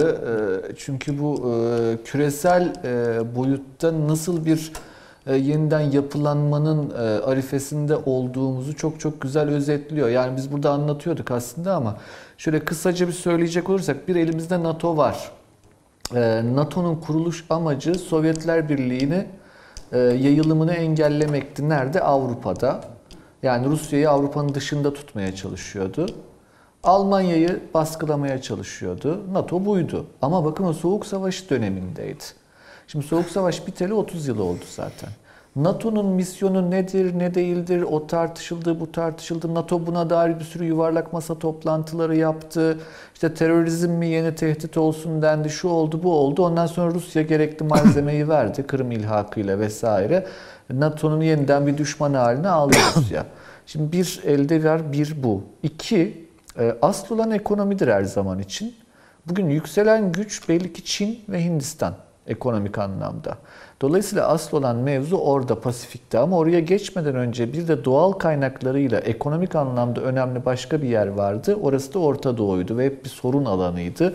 Hem İsrail'in varlığı ve savunulması çerçevesinde yani güvenliğinin sağlanması çerçevesinde hem de doğal kaynaklar anlamında. Ee, onu o konuda da zaten bu e, son girişimler yani işte bütün bu Arap ülkeleriyle İsrail'in normalizasyonu vesaire ilk konuşulduğu zaman da söylemiştim. Şimdi de tekrar etmek istiyorum. Bu aslında bir nevi Türkiye'ye karşı bir şey değil demiştim o zaman da hala söylerim bunu. Stratejik anlamda sonuçları Türkiye'yi ilgilendirecek. Neden? NATO'nun yanına bir METO, Middle East Treaty Organiza- Organization kuruluyor. Yani bir e, Orta Doğu NATO'su diyelim biz ona. Ve bunun e, merkezinde de İsrail yer alıyor. O bölgede bir stratejik e, örüntü e, yaratılıyor bugün. NATO ile beraber çalışabilecek, NATO'yu Akdeniz'e ve hatta Basra Körfezi'ne indiren, Kızıldeniz'e indiren bir yapıdan bahsediyoruz. Şimdi burada bir tane sorun var Pasifik'e atlamadan onu söylemek isterim. Cephe hatlarından bir tanesi Karadeniz. Ancak Türkiye her zamanki dış politikasını uyguluyor.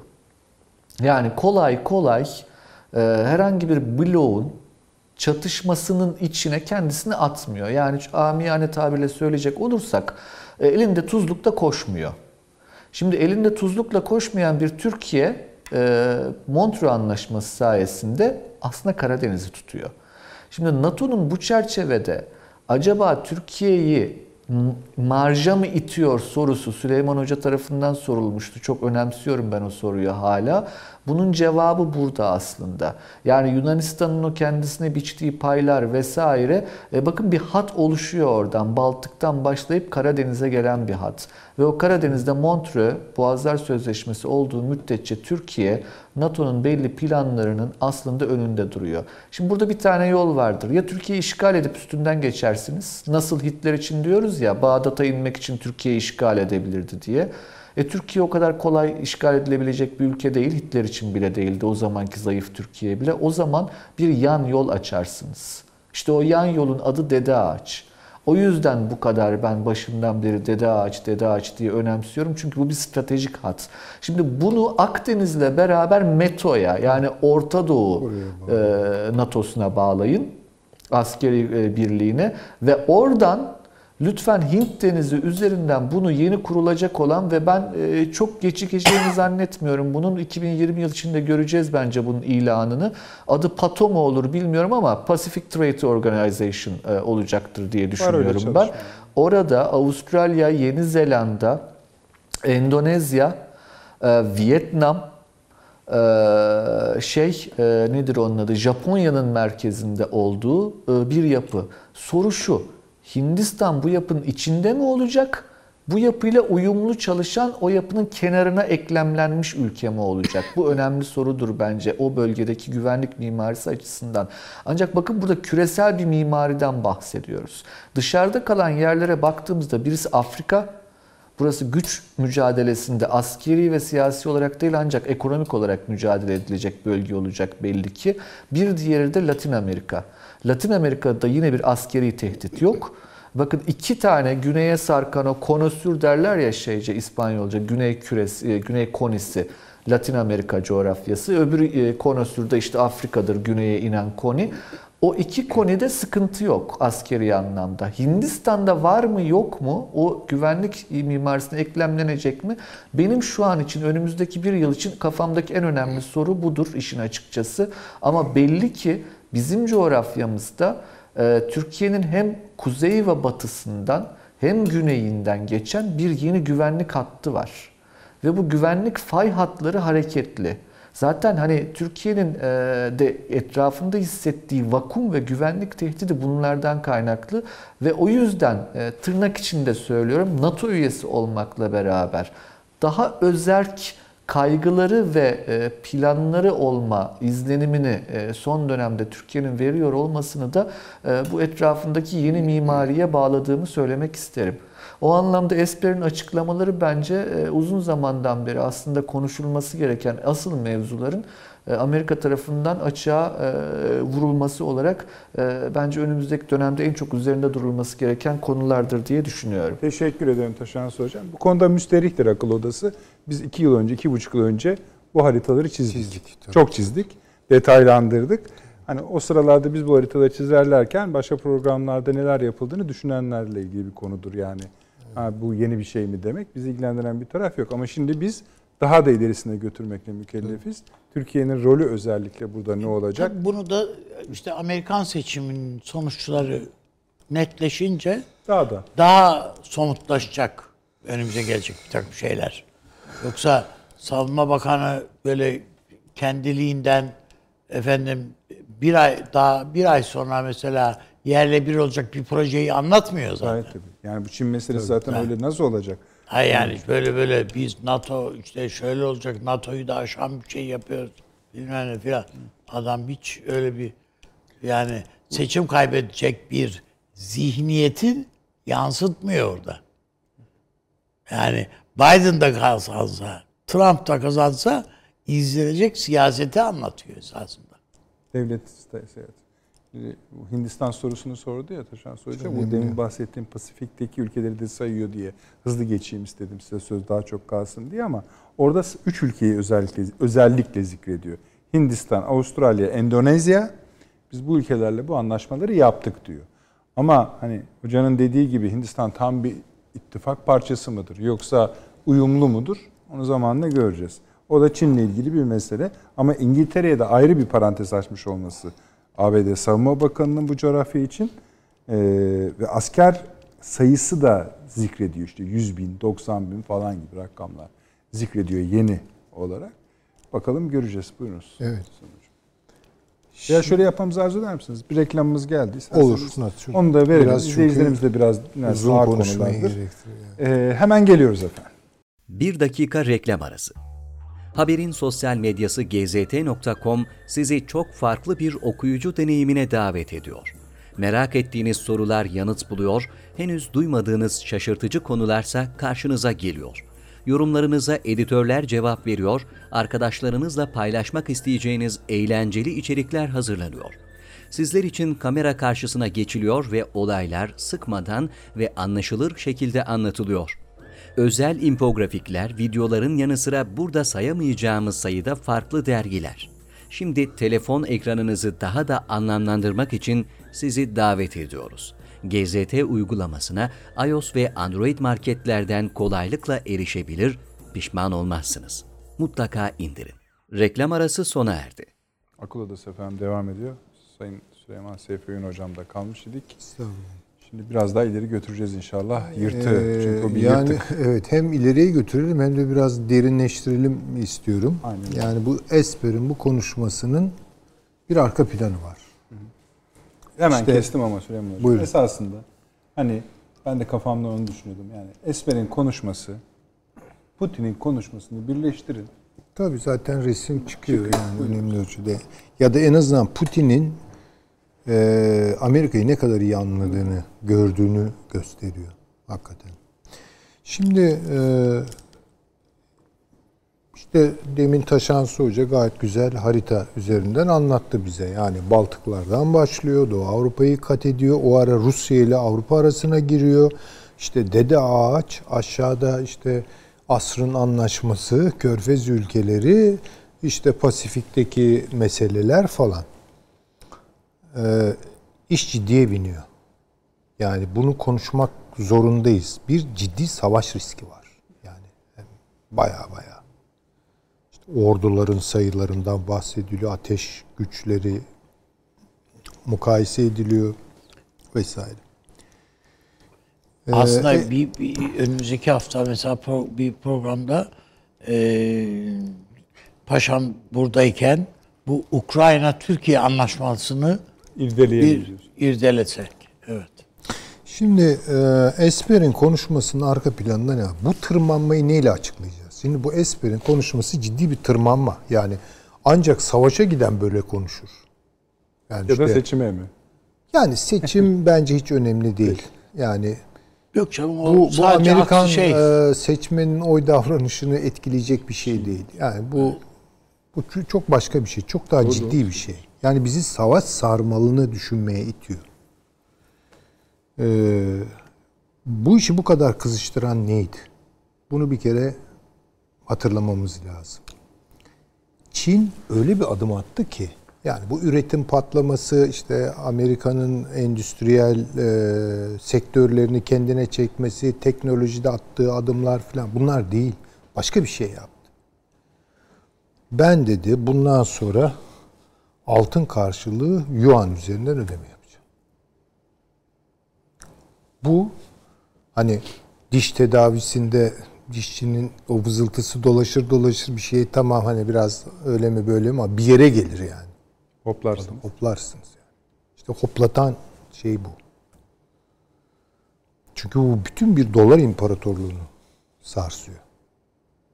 Dolar değil, çünkü- Amerikan imparatorluğu. Yani Amerikan imparatorluğu zaten dolar imparatorluğu. çöktü mü çöker. Ha. Çünkü bütün mesele dolarla altının bağını kestiler. Ama doları başka bir şeye bağladılar. Petrole bağladılar. Şimdi bu yani Amerika'nın doları dünyada rezerv para haline geldi. Bretton Woods işte söyleniyor. Bunun kabul edilmesi düşük altın karşılığı üzerinden 71'de Nixon şok ne oluyor? Tamamen bağ ortadan kayboluyor. 73 petrol krizi ondan sonra zaten. Şimdi petrodolar olgusunu kalbinden vuran bu atak Amerika için kabul edilebilir bir şey değil. Dolayısıyla Amerika madem öyle dedi ben de geliyorum. Çünkü bu kararı ekonomi gazetelerinde okuduk. Ama bunun siyasete nasıl etkili olabileceği konusunda kimse kafa yormuyor.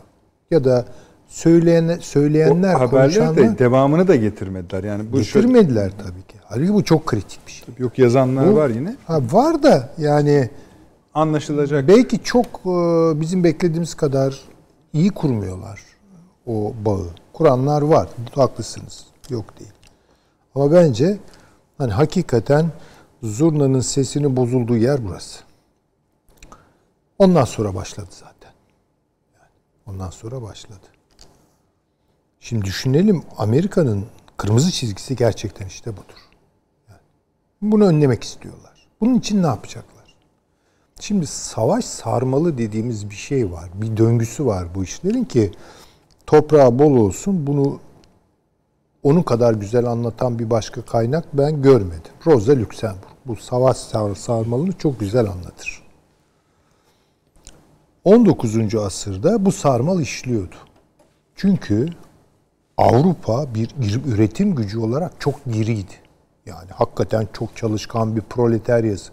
Çalışkan proletarya, çalışkan işçi sınıfı şundan olur. Çalışma azminden dolayı olmaz, ihtiyaçtan dolayı olur. Yani ihtiyacınız vardır o işe ve arı gibi çalışırsınız ve onu kaybetmek istemezsiniz. Prensip budur. Ha bunu çalışma ahlakı biraz daha geliştirebilir.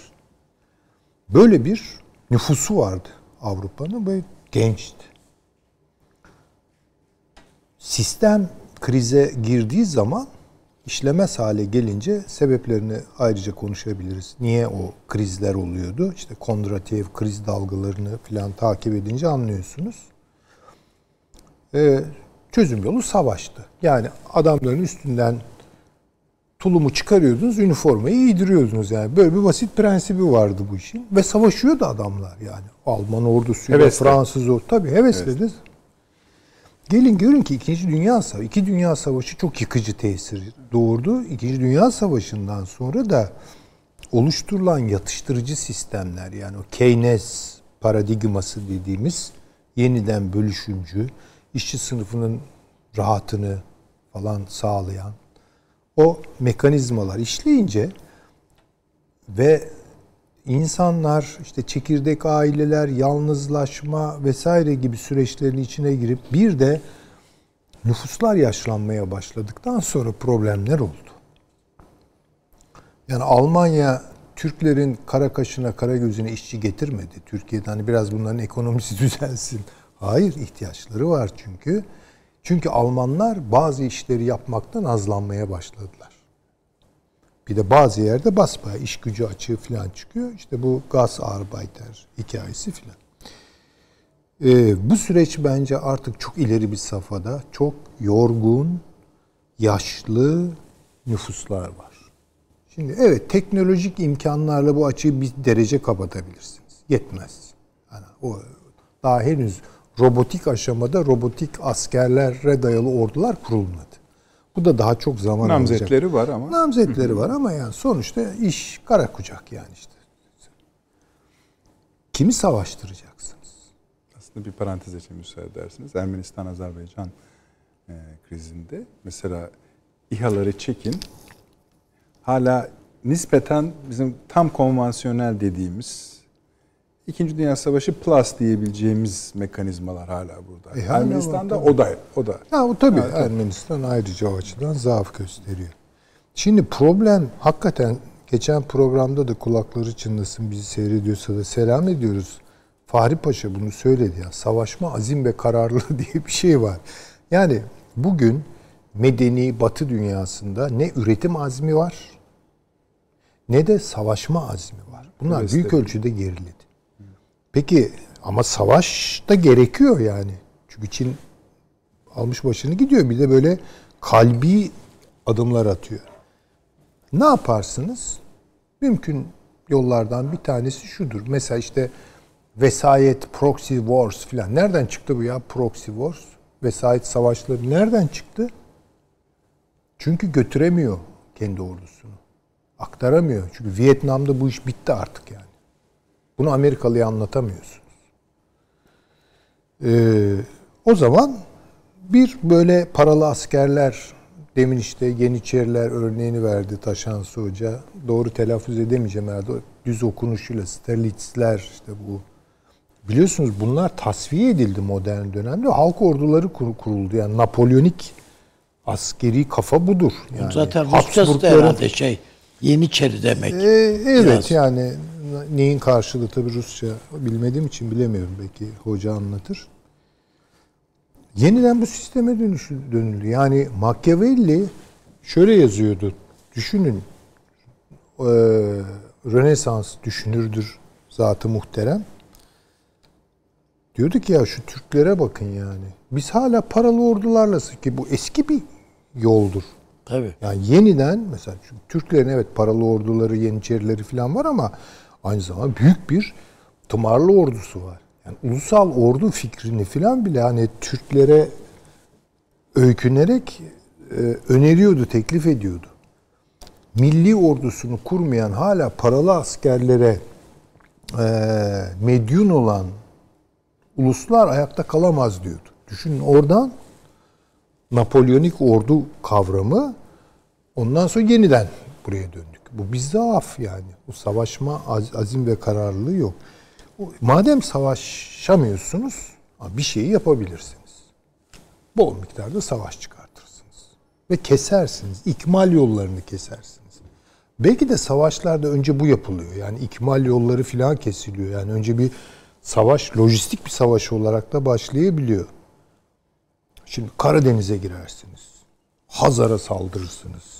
Rusya ile Avrupa'nın arasına girersiniz. Çünkü Çin'in attığı bu adım, şimdi hemen bunun cevabı dijital dolar olarak geldi Amerika'dan.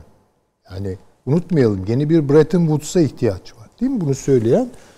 e, Fed'in e, başkanı. Şey pardon IMF'nin başkanı. E, yani ne işte dijital dolar. Hemen Çin tepki gösterdi buna ve Rusya da tepki gösterdi. Dolayısıyla yani Rusya'ya abanmasının sebebi ne? Rusya'ya abanması sebebi Çin'i e, durdurmak en başta. Ha, Rusya ile de ayrıca bir hesabı tabii ki var. Ama esas olarak Çin-Rusya etkileşim. Bakın ne yapıyor? Eş anlı olarak Çin-Rusya etkileşimini koparmaya çalışıyor. Rusya Avrupa etkileşimini koparmaya çalışıyor. Putin onun için diyor ki orada yani biz diyor bakın diyor bu kuzey hattı diyor sürüncemede. Hakikaten Almanlar durdurdular yani. Amerika'nın da baskısı. Amerika'nın baskısını yiyince durdurdular. Türkler durmadı ama yaptılar. E görmüyor mu Putin bunu?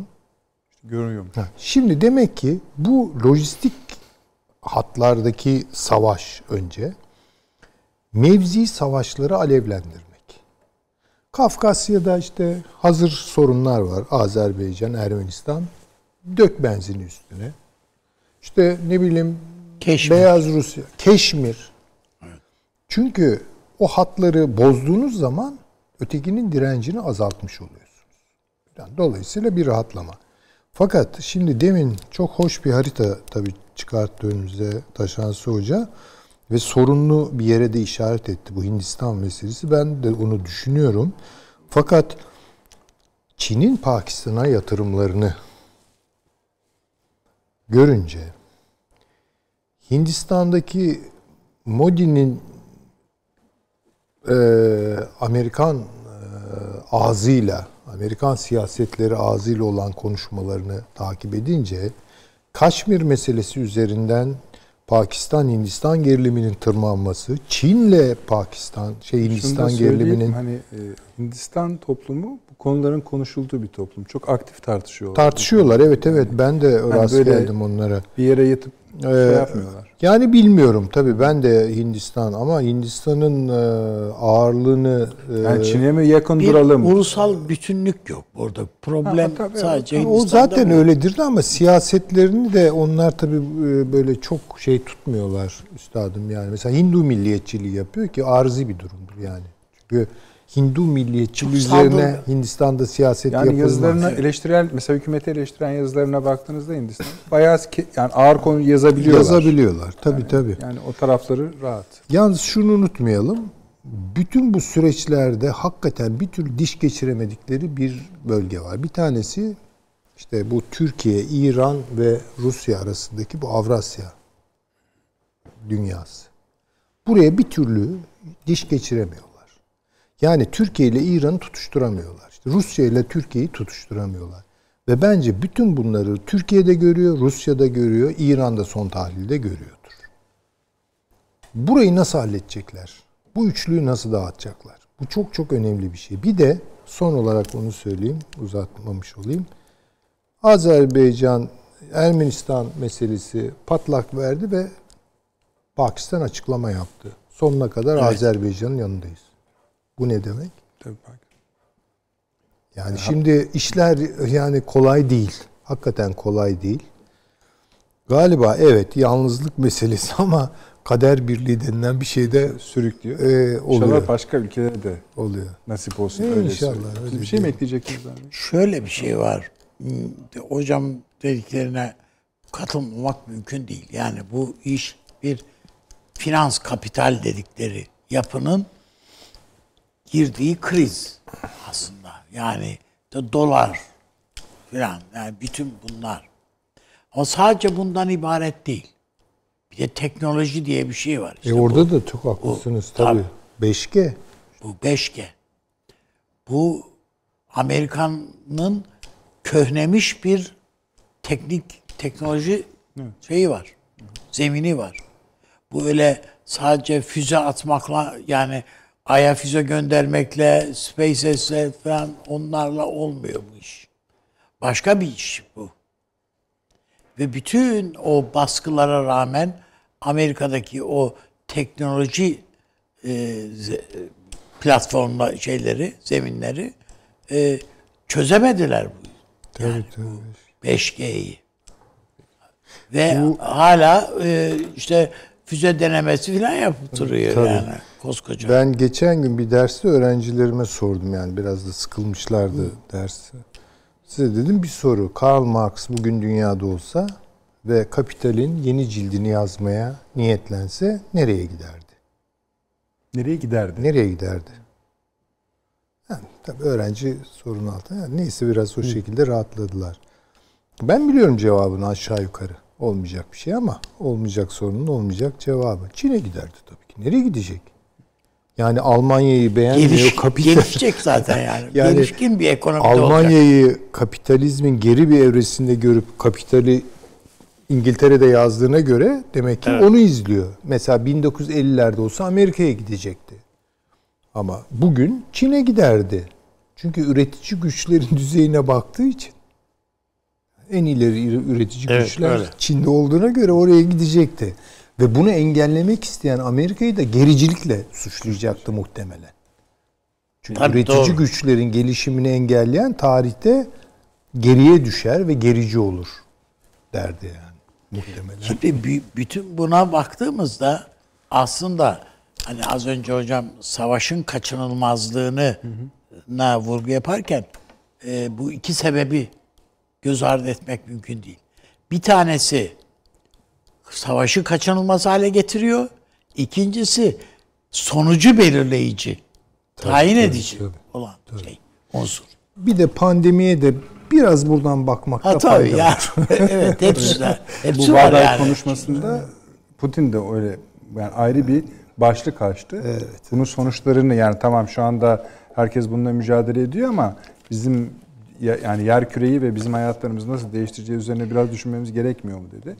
Ona da öyle ona, ona da bak. Bakıldığında ama bu e, muhtemel bir dünya savaşı ve hatta Amerika'nın hani batsın bu dünya e, mantığı. Amerika'nın şu anda şeyi o yani e, Orhan Gencebay havası çalıyorlar bunlar. Yani ben yoksam batsın yani. Benim istediklerim olmuyorsa batsın havasındalar. Bunu batırmak için de ellerinden geleni yapıyorlar işte. Ee, ve mart kedisi gibiler yani. Hem edepsiz hem ağlayan cinsten. Yani bu bakıldığında e, yani düşün ki İsrail filan mesela biz işte bu Azerbaycan meselesinde konuştuk. Bahreyn'de bir gizli elçilik açmışlar. Şirket adı altında çalışıyormuş. Ya eskiden tersi olurdu bu soğuk savaş yani, döneminde. evet. Şirketler paravan olurdu. Şimdi Evet. İnanılmaz yani. Şimdi bu e, işte şirketler paravan. Burada şirket Ama kurmuşlar şey bir değil tane. yani Ama elçilik olarak. örgütü değil, hiç Evet, elçiliği işte öyle. saklıyor. Şimdi bütün bu belden aşağı vuruşları serbest hale getiren bir tablo var. Yani Azerbaycan İsrail ilişkisi e, diye baktığında da bunu görebilirsin. O uçuları yani neleri ülkeleri nelere mahkum hale getiriyorlar veya zorluyorlar neler için zorluyorlar falan. E, ben burada Türkiye'nin oyunu gördüğünü düşünüyorum. E, t- yani Türkiye'nin derken yani işte Tayyip Erdoğan'ın bu oyunu gördüğünü düşünüyorum. Putin'in bu oyunu gördüğünü düşünüyorum. Bu oyunu gören önümüzdeki badireden paçayı sıyırmanın yolunu da yan yana durmaktan geçtiğini görüyor. O yüzden Rusya gibi bir devletin Kırım'ı önemsememesi mümkün mü ya? E ben orayı Rus toprağı saymıyorum diyen bir Türkiye'yi yi- ya bu mühim değil ya falan demeleri mümkün mü bu? Değil. Normalde değil bu. Ama uzu yani gerçek çıkarlar Rus devletinin çıkarları böyle yaklaşmayı gerektiriyor çünkü. Aynı şey yarın göreceğiz. Bunu Suriye'de de bir şeyleri önümüze getirecek. Tabii. Libya'da da bir şeyleri önümüze getirecek. Problem artık bu Atlantik, yeni Atlantik yapılanmasını engelleyecek misin? Veya bunda var mısın yok musun? Peki. Meselesine geldi. Önemli. Taşansı hocam. Ee, sizin Ben dedi. birkaç notum var e, Nedret Bey. Bir, bir- bir şey daha sorsaydım ama Taşansı hocam. Ha, ta- tabii buyurun, buyurun estağfurullah buyurun. Güzel. E, Yani ev sahibi herkes burada. Hiçbir sakınca yok ama şunu da ekleyelim. Sizinle pek anlaşamıyoruz o konuda. Süleyman Hocam'la da anlaşamıyoruz. Ee, ancak galiba o noktaya geldik. Hani bunu daha açık konuşmak gerekiyor. Şimdi bugüne kadar yani Trump iktidara geldiğinden beri bir Rusya-Çin ayrışması üzerinden Amerika'nın dış politika ürettiğini, üretmeye gayret ettiğini söyledik. Yani Rusya ile Çin arasını açarak, Rusya'yı yanına çekerek Çin'e karşı gerçek bir cephe oluşturmak. Ancak bugünkü açıklamalara baktığımızda hem Savunma Bakanı açıklamalarına her iki ülkeyi aynı anda kuşatmaya ifadelerine hem de Putin'in ya da Rusya'nın hala itiraz ediyorsunuz biliyorum. Bakalım nasıl olacak o işler. Ee, Putin'in de meseleyi biraz böyle aldığını görüyoruz. Evet, ikisini birlikte mi hala karşısına alıyor? Yoksa Yok. e, şeye devam mı ediyor? Rusya'yı koparmaya devam mı ediyor? Yalnız şunu da ekleyeyim. Rusya-Çin arasındaki son dönem gelişmeleri de yeniden anımsatmak isterim size. Ha, benim görüşüm tam ona yatıyor değil. Birinci tabloyu en çok yazan çizenlerden biri bendim. Yani Kissinger, Kissingerian plandan bahsediyoruz. Bu hala cari mi? Bu bizi çok ilgilendiren bir şey. Çünkü bizim nereye doğru yüzümüzü çevireceğimizi de yani cephe olarak gösterecektir muhtemelen. Buyurunuz. Ee, çok çok önemli bir soru bence Nedret Bey. Şimdi e, doğrusu nedir, e, ne yapılmalı konusu sanatın konusu gerçekten. Dış politikanın sanat alanı o. E, Türkiye ne yap ne yaparsa daha iyi oluru o o benim beni çok ziyadesiyle aşar. O sanatçı işidir. Ben işin analiz kısmındayım sadece bilim insanı olarak. O yüzden tasvir etmeye çalışıyorum. Bakın tasvir ettiğimde şu çıkıyor karşıma. Şimdi Rusya'da önemli bir gazete başlık attı. Erdoğan'a notlar diye. Ee, ve e, Rus Gizli İstihbarat Servisi, eski KGB, bugün SVR'nin açıklanmış olan belgeleri, e, artık gizliliği kaldırılmış olan belgelerini Erdoğan'a notlar başlığıyla sundu. Bu açıklanmış olan belgeler Bletchley Park belgeleri diye geçiyor. O, ünlü Cambridge beşlisi vardır ya başlarında Evet. Kim Philby, 5 tane Cambridge mezunu aristokrat e, ve Şansı bence hocam. sapkın Stalinist e, Britanyalı. Buyurun. Teşekkür- Yani bunu şöyle belirtelim. Bunu Sputnik yayınladı. Türkçesi Türkçesiyle de yayınladı. Ve hatta şöyle de dedi. Siz de hatırlayacaksınız. Hani bir mektuba koyup Sayın Erdoğan'a da göndereceğiz bunu dedi. Evet. Evet yani bu kadar önemli Neydi bir peki? şey. Belgelerin içeriği Buyurun, neydi? buyurun, Bu buyurun. kadar önemli diyorlar. Ruslar diyorlar ki biz bunu Erdoğan'a yollayacağız. Ne var peki bu belgelerde? Bu belgelerde 1944 yılında Türkiye'nin hala tarafsız olduğu 2. Dünya Harbi'nde taraf seçme konusunda geri ayak ayak diremesi, dolayısıyla Almanlarla, İngilizlerle, Japonlarla, Ruslarla aynı anda görüşüyor olması ve taraf seçmemenin İkinci Dünya Savaşı'na girmemenin Türkiye için hayırlı olduğu ancak en son noktada Türkiye'nin savaşa girdiğine dair belgeler bunlar. Bakın biraz önce anlatmaya çalıştığım Putin'in o sizin biraz önce aktardığınız Valday toplantısındaki Türkiye'ye dair gül uzatan, çiçek uzatan açıklamalarının altında yatan şey işte bu Bletchley Park belgelerinin de hatırlattığı gibi şunu söylüyor. Bana karşı sağlam bir cephe kuruluyor. Boğazlar senin elinde. Sen eğer o cepheye tam angaje olursan benim canıma okunur. Olma sana zahmet. Gibi bir şey. Burada verilen cevap bu. Şimdi e, Türkiye e, iki arada bir derede kalırsa mı iyi olur? Yoksa NATO tarafında durup doğrudan Rusya'ya taarruz eden kısımda mı kalsa iyi olur? Yoksa NATO'ya tamamen hayır canım siz ne yapıyorsunuz bu benim komşum deyip Rusya'yı savunursam iyi olur? O dediğim gibi benim işim değil. Ancak durum şu an alternatifler, Türkiye'nin önüne koyan alternatifler bunlar. Rusya'da diyor ki boğazları tutuyorsun, e, gelme üstüme. Sen o gruba eklenme. İşte Bletchley Park belgelerini o yüzden yayınlıyor. O yüzden Erdoğan'a notlar, Erdoğan'a mektup başlığıyla yayınlıyor. E, o yüzden Putin bugün Valday Kulüp'te o açıklamaları yapıyor. Şimdi bu e, çok çok önemli bence. Peki sizin sorunuza gelecek olursak, efendim Rusya ve Çin'e karşı aynı anda e, bir saldırı ya da aynı anda bir kuşatmayı yürütme kapasitesi gerçekten yok. Peki ne yapıyor? O zaman Baltık'ta biraz önce anlattığım şeyler neydi? Baltık'ta, Doğu Avrupa'da, Karadeniz'de ne yapıyor bu Batı? Diyecek olursak olay şudur. Aslında baskılayarak Çin'den koparmaya çalışıyor Rusya'yı. Çünkü Kissinger çok açık yüreklilikle ifade etti. Ben Pekin'e gittim dedi Nixon adına. Bugün Trump adına e, Moskova'ya gidiyorum dedi. Ancak beklediklerini alamadılar. Yani bu açık ifadeyle e, doğrudan doğruya sadece anlaşma yoluyla Rusya'yı kendi taraflarına çekemediler. Çünkü Rusya e, çok severim ben bunu. E, John le Carre'nin romanlarından çıkardığım bir şeydir. Böyle elinde oyuncakları olan ve oyun parkına girmek isteyen iri yarı bir çocuk gibidir. Yani diğer ana babalar da korkar şimdi bu çocuk bizim çocuğu dövecek mi, oyuncaklarını mı alacak?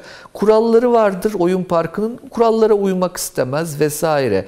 Rusya bundan vazgeçmedi. Yani o biraz önceki genel kavramsallaştırma içinde anlattığımız sosyopatik yalnızlığından vazgeçip bir şekilde Çin'e karşı oluşturulacak olan koalisyonun kıyısına eklemlenmeyi beceremedi. Ama bakın becerememiş olması aklının bir kenarında kalmadığı ve bir yanıyla da batıya aman benim üstüme fazla da gelme mesajı vermediği anlamına gelmez. Hatta bu mesajı verirken Türkiye'yi feda etme pahasına da bu mesajları veriyor. O Navarin paylaşımında olduğu gibi. Yani ben sizinle beraber olurum gerekirse başkalarını da feda ederiz gibi. Bakın bu çok hassas bir oyun. Yani e, siz e, kim katil kim maktul bir anda değişebilir. E, kim e, mağdur, e, kim e, gadre, e, gadre uğratan bir anda değişebilir. Hassas bir dengeden bahsediyoruz. Ancak bunun bu kadar hassaslaşmasının sebebi Avni Bey Üstad'ın biraz önce tespit ettiği husustur. Ve Süleyman Hoca'nın ondan önce söylediği işte Kondratiev dalgalarında ya da Rosa Luxemburg'un bahsettiği şey. Bakın dünya bir harbe doğru gidiyor. Bu sadece stratejik bir gereklilik değil. Bunun altında yatan 1930'lu yılların ekonomik, ekonomik durumuna benzeyen bir krizden bahsediyoruz tüm dünyada. Yani kapitalizm krize girdiği zaman mecburen iki şey ön plana çıkar. Birisi içeride faşizmdir, diğeri dışarıda savaştır. Şimdi ben hatırlıyorum ilk iki yıl evvel sizin programlarınıza ara ara katılmaya başladığımda birkaç hafta boyunca faşizm anlatmıştım. Faşizm tehdidi anlatmıştım. Bunun sebebi bu. Çünkü ekonomik krizin olduğu yerde faşizan yönelimler otoriteryenizm değil sadece bakın. Bugün Fransa'da yaşanan İslamofobi, Avrupa'nın tamamında yaşanan İslamofobi. Amerika'da yeniden yükselen antisemitizm vesaire bunlar hiç tesadüf değildir. Sadece otoriteryenizm olarak tanımlanabilecek şeyler değil.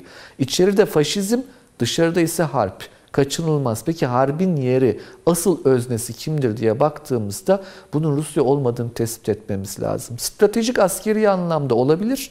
Ancak ekonomik anlamdaki rakip Çin'dir. Ve Süleyman Hoca'nın çok yerinde e, hatırlattığı üzere Çin Sovyetler Birliği'nin bile cüret edemediği bir şeye cüret ediyor. Dünyayı ortadan ikiye yarmak istiyor Çin bugün. Yani kendi etki alanında kendine ait bir para birimiyle. Bakın Sovyetler Birliği bunu yapmadı Soğuk Savaş'ta. Yani dolar sisteminin bir parçasıdır Sovyetler Birliği de. Evet kendi ekonomik bölgesi vardı ama geri kalan dünyayla da dolar sistemi üzerinden işbirliği yapmıştı. O şekilde ilişkilerini yürütmüştü. Şimdi buna baktığımızda burada ciddi anlamda asıl olarak dünyada ekonomik krizin e, analiz edilmesi gerekiyor ve ekonomik krizin üzerine siyasal krizin. Bakın daha dün e, Rutledge yayınlarından çok sevdiğim bir dostumdur benim Rusya'da Boris Kagarlitski. Oranın sol, sol entelektüellerinin önde gelenlerindendir. Yeni bir kitabı yayınlandı. Sol entelektüeller ve kapitalizmin savunusu kitabın adı. Bakın bu dünyada böyle bir arıza yani solun yokluğu bir şekilde e, hani sol illaki lazım mıdır, neye lazımdır bu, bu tartışma değil ama dengeyi ortadan kaldırdığını ve kapitalizmin bir şekilde sol entelektüeller tarafından savunusunun aslında kapitalizmin kendisine çeki düzen verme imkanını iyice ortadan kaldırdığını ve bunun da faşizme yönelimi ve dışarıda da harbe yönelimini, harbe yönelimi keskinleştirdiğini tespit etmemiz gerekiyor. Ancak harbin amacı eninde sonunda ekonomiktir. Yani Almanya'ya karşı ben Hitler'in bıyığını sevmiyorum diye savaşmadı insanlar. Orada ciddi anlamda Almanya'nın yeni bir paylaşım arzusu idi sorun. Şimdi bugün dünyaya baktığımızda da ekonomik paylaşım arzusunun öznesinin Çin olduğunu tespit etmemiz gerekiyor. İşte o yüzdendir ki e, Çin'e karşı yani e, Çin'in oluşturduğu bu ekonomik tehdide karşı asıl e, yine rekabetin ona karşı olacağını, Rusya'nın ise verilen davete icabet edemediğini kendi kapasitesizliğinden mütevellit dolayısıyla baskılama yoluyla ya nötralize edilmesi veyahut baskı yoluyla batı tarafına çekilmesi için çaba sarf edildiği kanaatindeyim ben. Çünkü ikisiyle birden uğraşmak anlamlı değil batı açısından. Feasible değil e, ve e, dolayısıyla asıl olay Pasifik oraya doğru yönelmek için Rusya'nın etkisizleştirilmesinin anlamlı olacağı kanaatindeyim. E, yapılan bu yığınağı da e, buna bağlıyorum. Türkiye'nin pozisyonunu da belki bu çerçevede e, değerlendirmek gerekir. E, ama dediğim gibi doğrusu ne olura e, asla ve kat'a girmek istemem. Keşke girseniz. Bir şey mi ekleyeceksiniz? Nedet Bey duyamadım ben size ama. Geleceğim hocam. Tamam. Şimdi e, mesela uluslararası ilişkiler derslerinde iki kutuplu dünya diye adlandırılıyor. Soğuk savaş sonrası dünya. Bu bir yanılsamadır. Yani dünyada böyle iki kutuplu bir manzara yoktu İkinci Dünya Savaşı'ndan sonra. İdeolojik olarak vardı. Ama bunlara bakmamak lazım. Yani kayıkçı kavgalarıyla pek anlaşılabilecek bir şey değil tablo. Ee, bu sistemci okul özellikle bunu çok net bir biçimde ortaya koydu. Yani Sami Raminler, Wallersteinler, Andre Gunder Franklar bir hakim sistem var ve bu hakim sistemin içinde bir rol dağılımı var. Mesela Sovyetler Birliği kutup, hayır efendim kutup falan değildi Sovyetler Birliği. Sovyetler Birliği'nde Stalinist ekonomi politik kötü bir Keynesçiliktir. Kötü bir Keynesçiliktir. Yoksa Keynesçidir. Yani tam istihdam, büyüme, makroekonomik sıçramalar ama yeniden bölüşüm yoktur. Çünkü Keynes'in formülünde ikinci ayak yeniden bölüşümdür. Şimdi nasıl bu dünyayı böyle iki kutuplu bir dünya filan? Böyle bir şey yok. Bahsettiği Taşansı Hoca'nın haklı olarak zaten bu sistem çöktükten sonra Sovyetler Birliği'nin yerini alan, çünkü zaten çöküş de Sovyetlerin çöküşü değil de Keynesgil ekonomi politiğin çöküşüydü. Bakın e, geçen programda Üstad e, Avni Bey işte böyle Amerika manzaraları çizerken ya dedim bu bayağı Rusya, Rusya. Rusya Sovyet. manzaraları. Çünkü evet. şimdi tsunami etkisi oraya gitti. Yani önce en zayıf halkadan patladı sistem. Sonra Amerika Birleşik Devletleri'ni veya bugünkü Avrupa Birliği'ni vurdu. Halbuki biz zannediyorduk ki Avrupa Birliği'nin zaferiydi bu. Duvarların yıkılması, duvarın yıkılması veya Amerika Birleşik Devletleri'nin zaferiydi o neoliberalist e, şeyler, hezeyanlar falan. Hiç ilgisi yok. Onların kriziydi esasında. Çünkü merkezde onlar vardı. Yarı merkezde Rusya vardı. Rusya çökünce merkezin zaferi. Yok olur mu? Merkez yarı merkez olmadan ayakta kalamaz ki. O bir iş bölümü çünkü. Fakat gene zurnanın kötü ses çıkarttığı yere geliyoruz. Bugün Çin'in yaptığı. Gerçekten işte iki kutuplu dünyanın acaba olup olmayacağını bize tartıştırıyor. Hatta hatta mesela öyle bir noktaya geliniyor ki ya öyle bir şey noktaya gelecek ki bu işler Çin'in interneti olacak, Amerika'nın interneti olacak. İşte bir yere kadar Çin parası geçecek, bir yerden sonra dolar geçecek. Bunları tabii bunlar naif tartışmalar da. Yani buraya doğru gider mi? Burada kilitlenir mi dünya? Burada mı anlaşacaklar belki? Böyle bir ihtimal yok değil var. Ama dünya bunu kaldırır mı onu ben bilmiyorum. Ama normal gidişatına bakarsanız Amerika merkezli veya Batı merkezli hegemonyanın bitip Çin merkezli başka bir hegemonyanın başladığını, başka bir iş bölümünün e, başladığını görebiliyoruz. Ama bununla ilgili bir kavga da var tabii ki. Yani. Bu açık. İnşallah yani şimdi tam hatırlayamadım. Aklımdan siz konuşurken o geçiyordu herhalde. Ee, yani Soğuk Savaş'ın başlangıç dönemlerinde yani 50'lerin başında Amerikalı bir senatör tarafından söylenmişti. Önümüzdeki programa bulurum inşallah. Amerika savaşmadan yenilmez diyor. Başka türlü olmaz diyor. Yani hani Amerika'nın kahramanlığını Tabii, vurgulamak tabii, için tabii. söylemiyor. Ama Sistemi değiştirmek içiyoruz, istiyorsanız yeneceksiniz bizi demek. Ama hep öyledir yani. Öyledir. Hep Ama öyledir. iyi- çok iyi bir tablo Yani savaşsız o işte bahsettiğimiz o Rosa Luxemburg'un Lenin de bunu görmüştü. Allah var. Ama Rosa Luxemburg daha derin bir şekilde kavramıştı. Şimdi demin faşizm tehlikesi, savaş falan buna totalde Rosa Luxemburg barbarlık diyordu. Ve kadıncağızın söyledikleri bugün karşımıza Gerçek çıkıyor. tabii hocam. Gerçek çıkıyor yani. Ama sosyalizm yok. Çünkü sol sattı.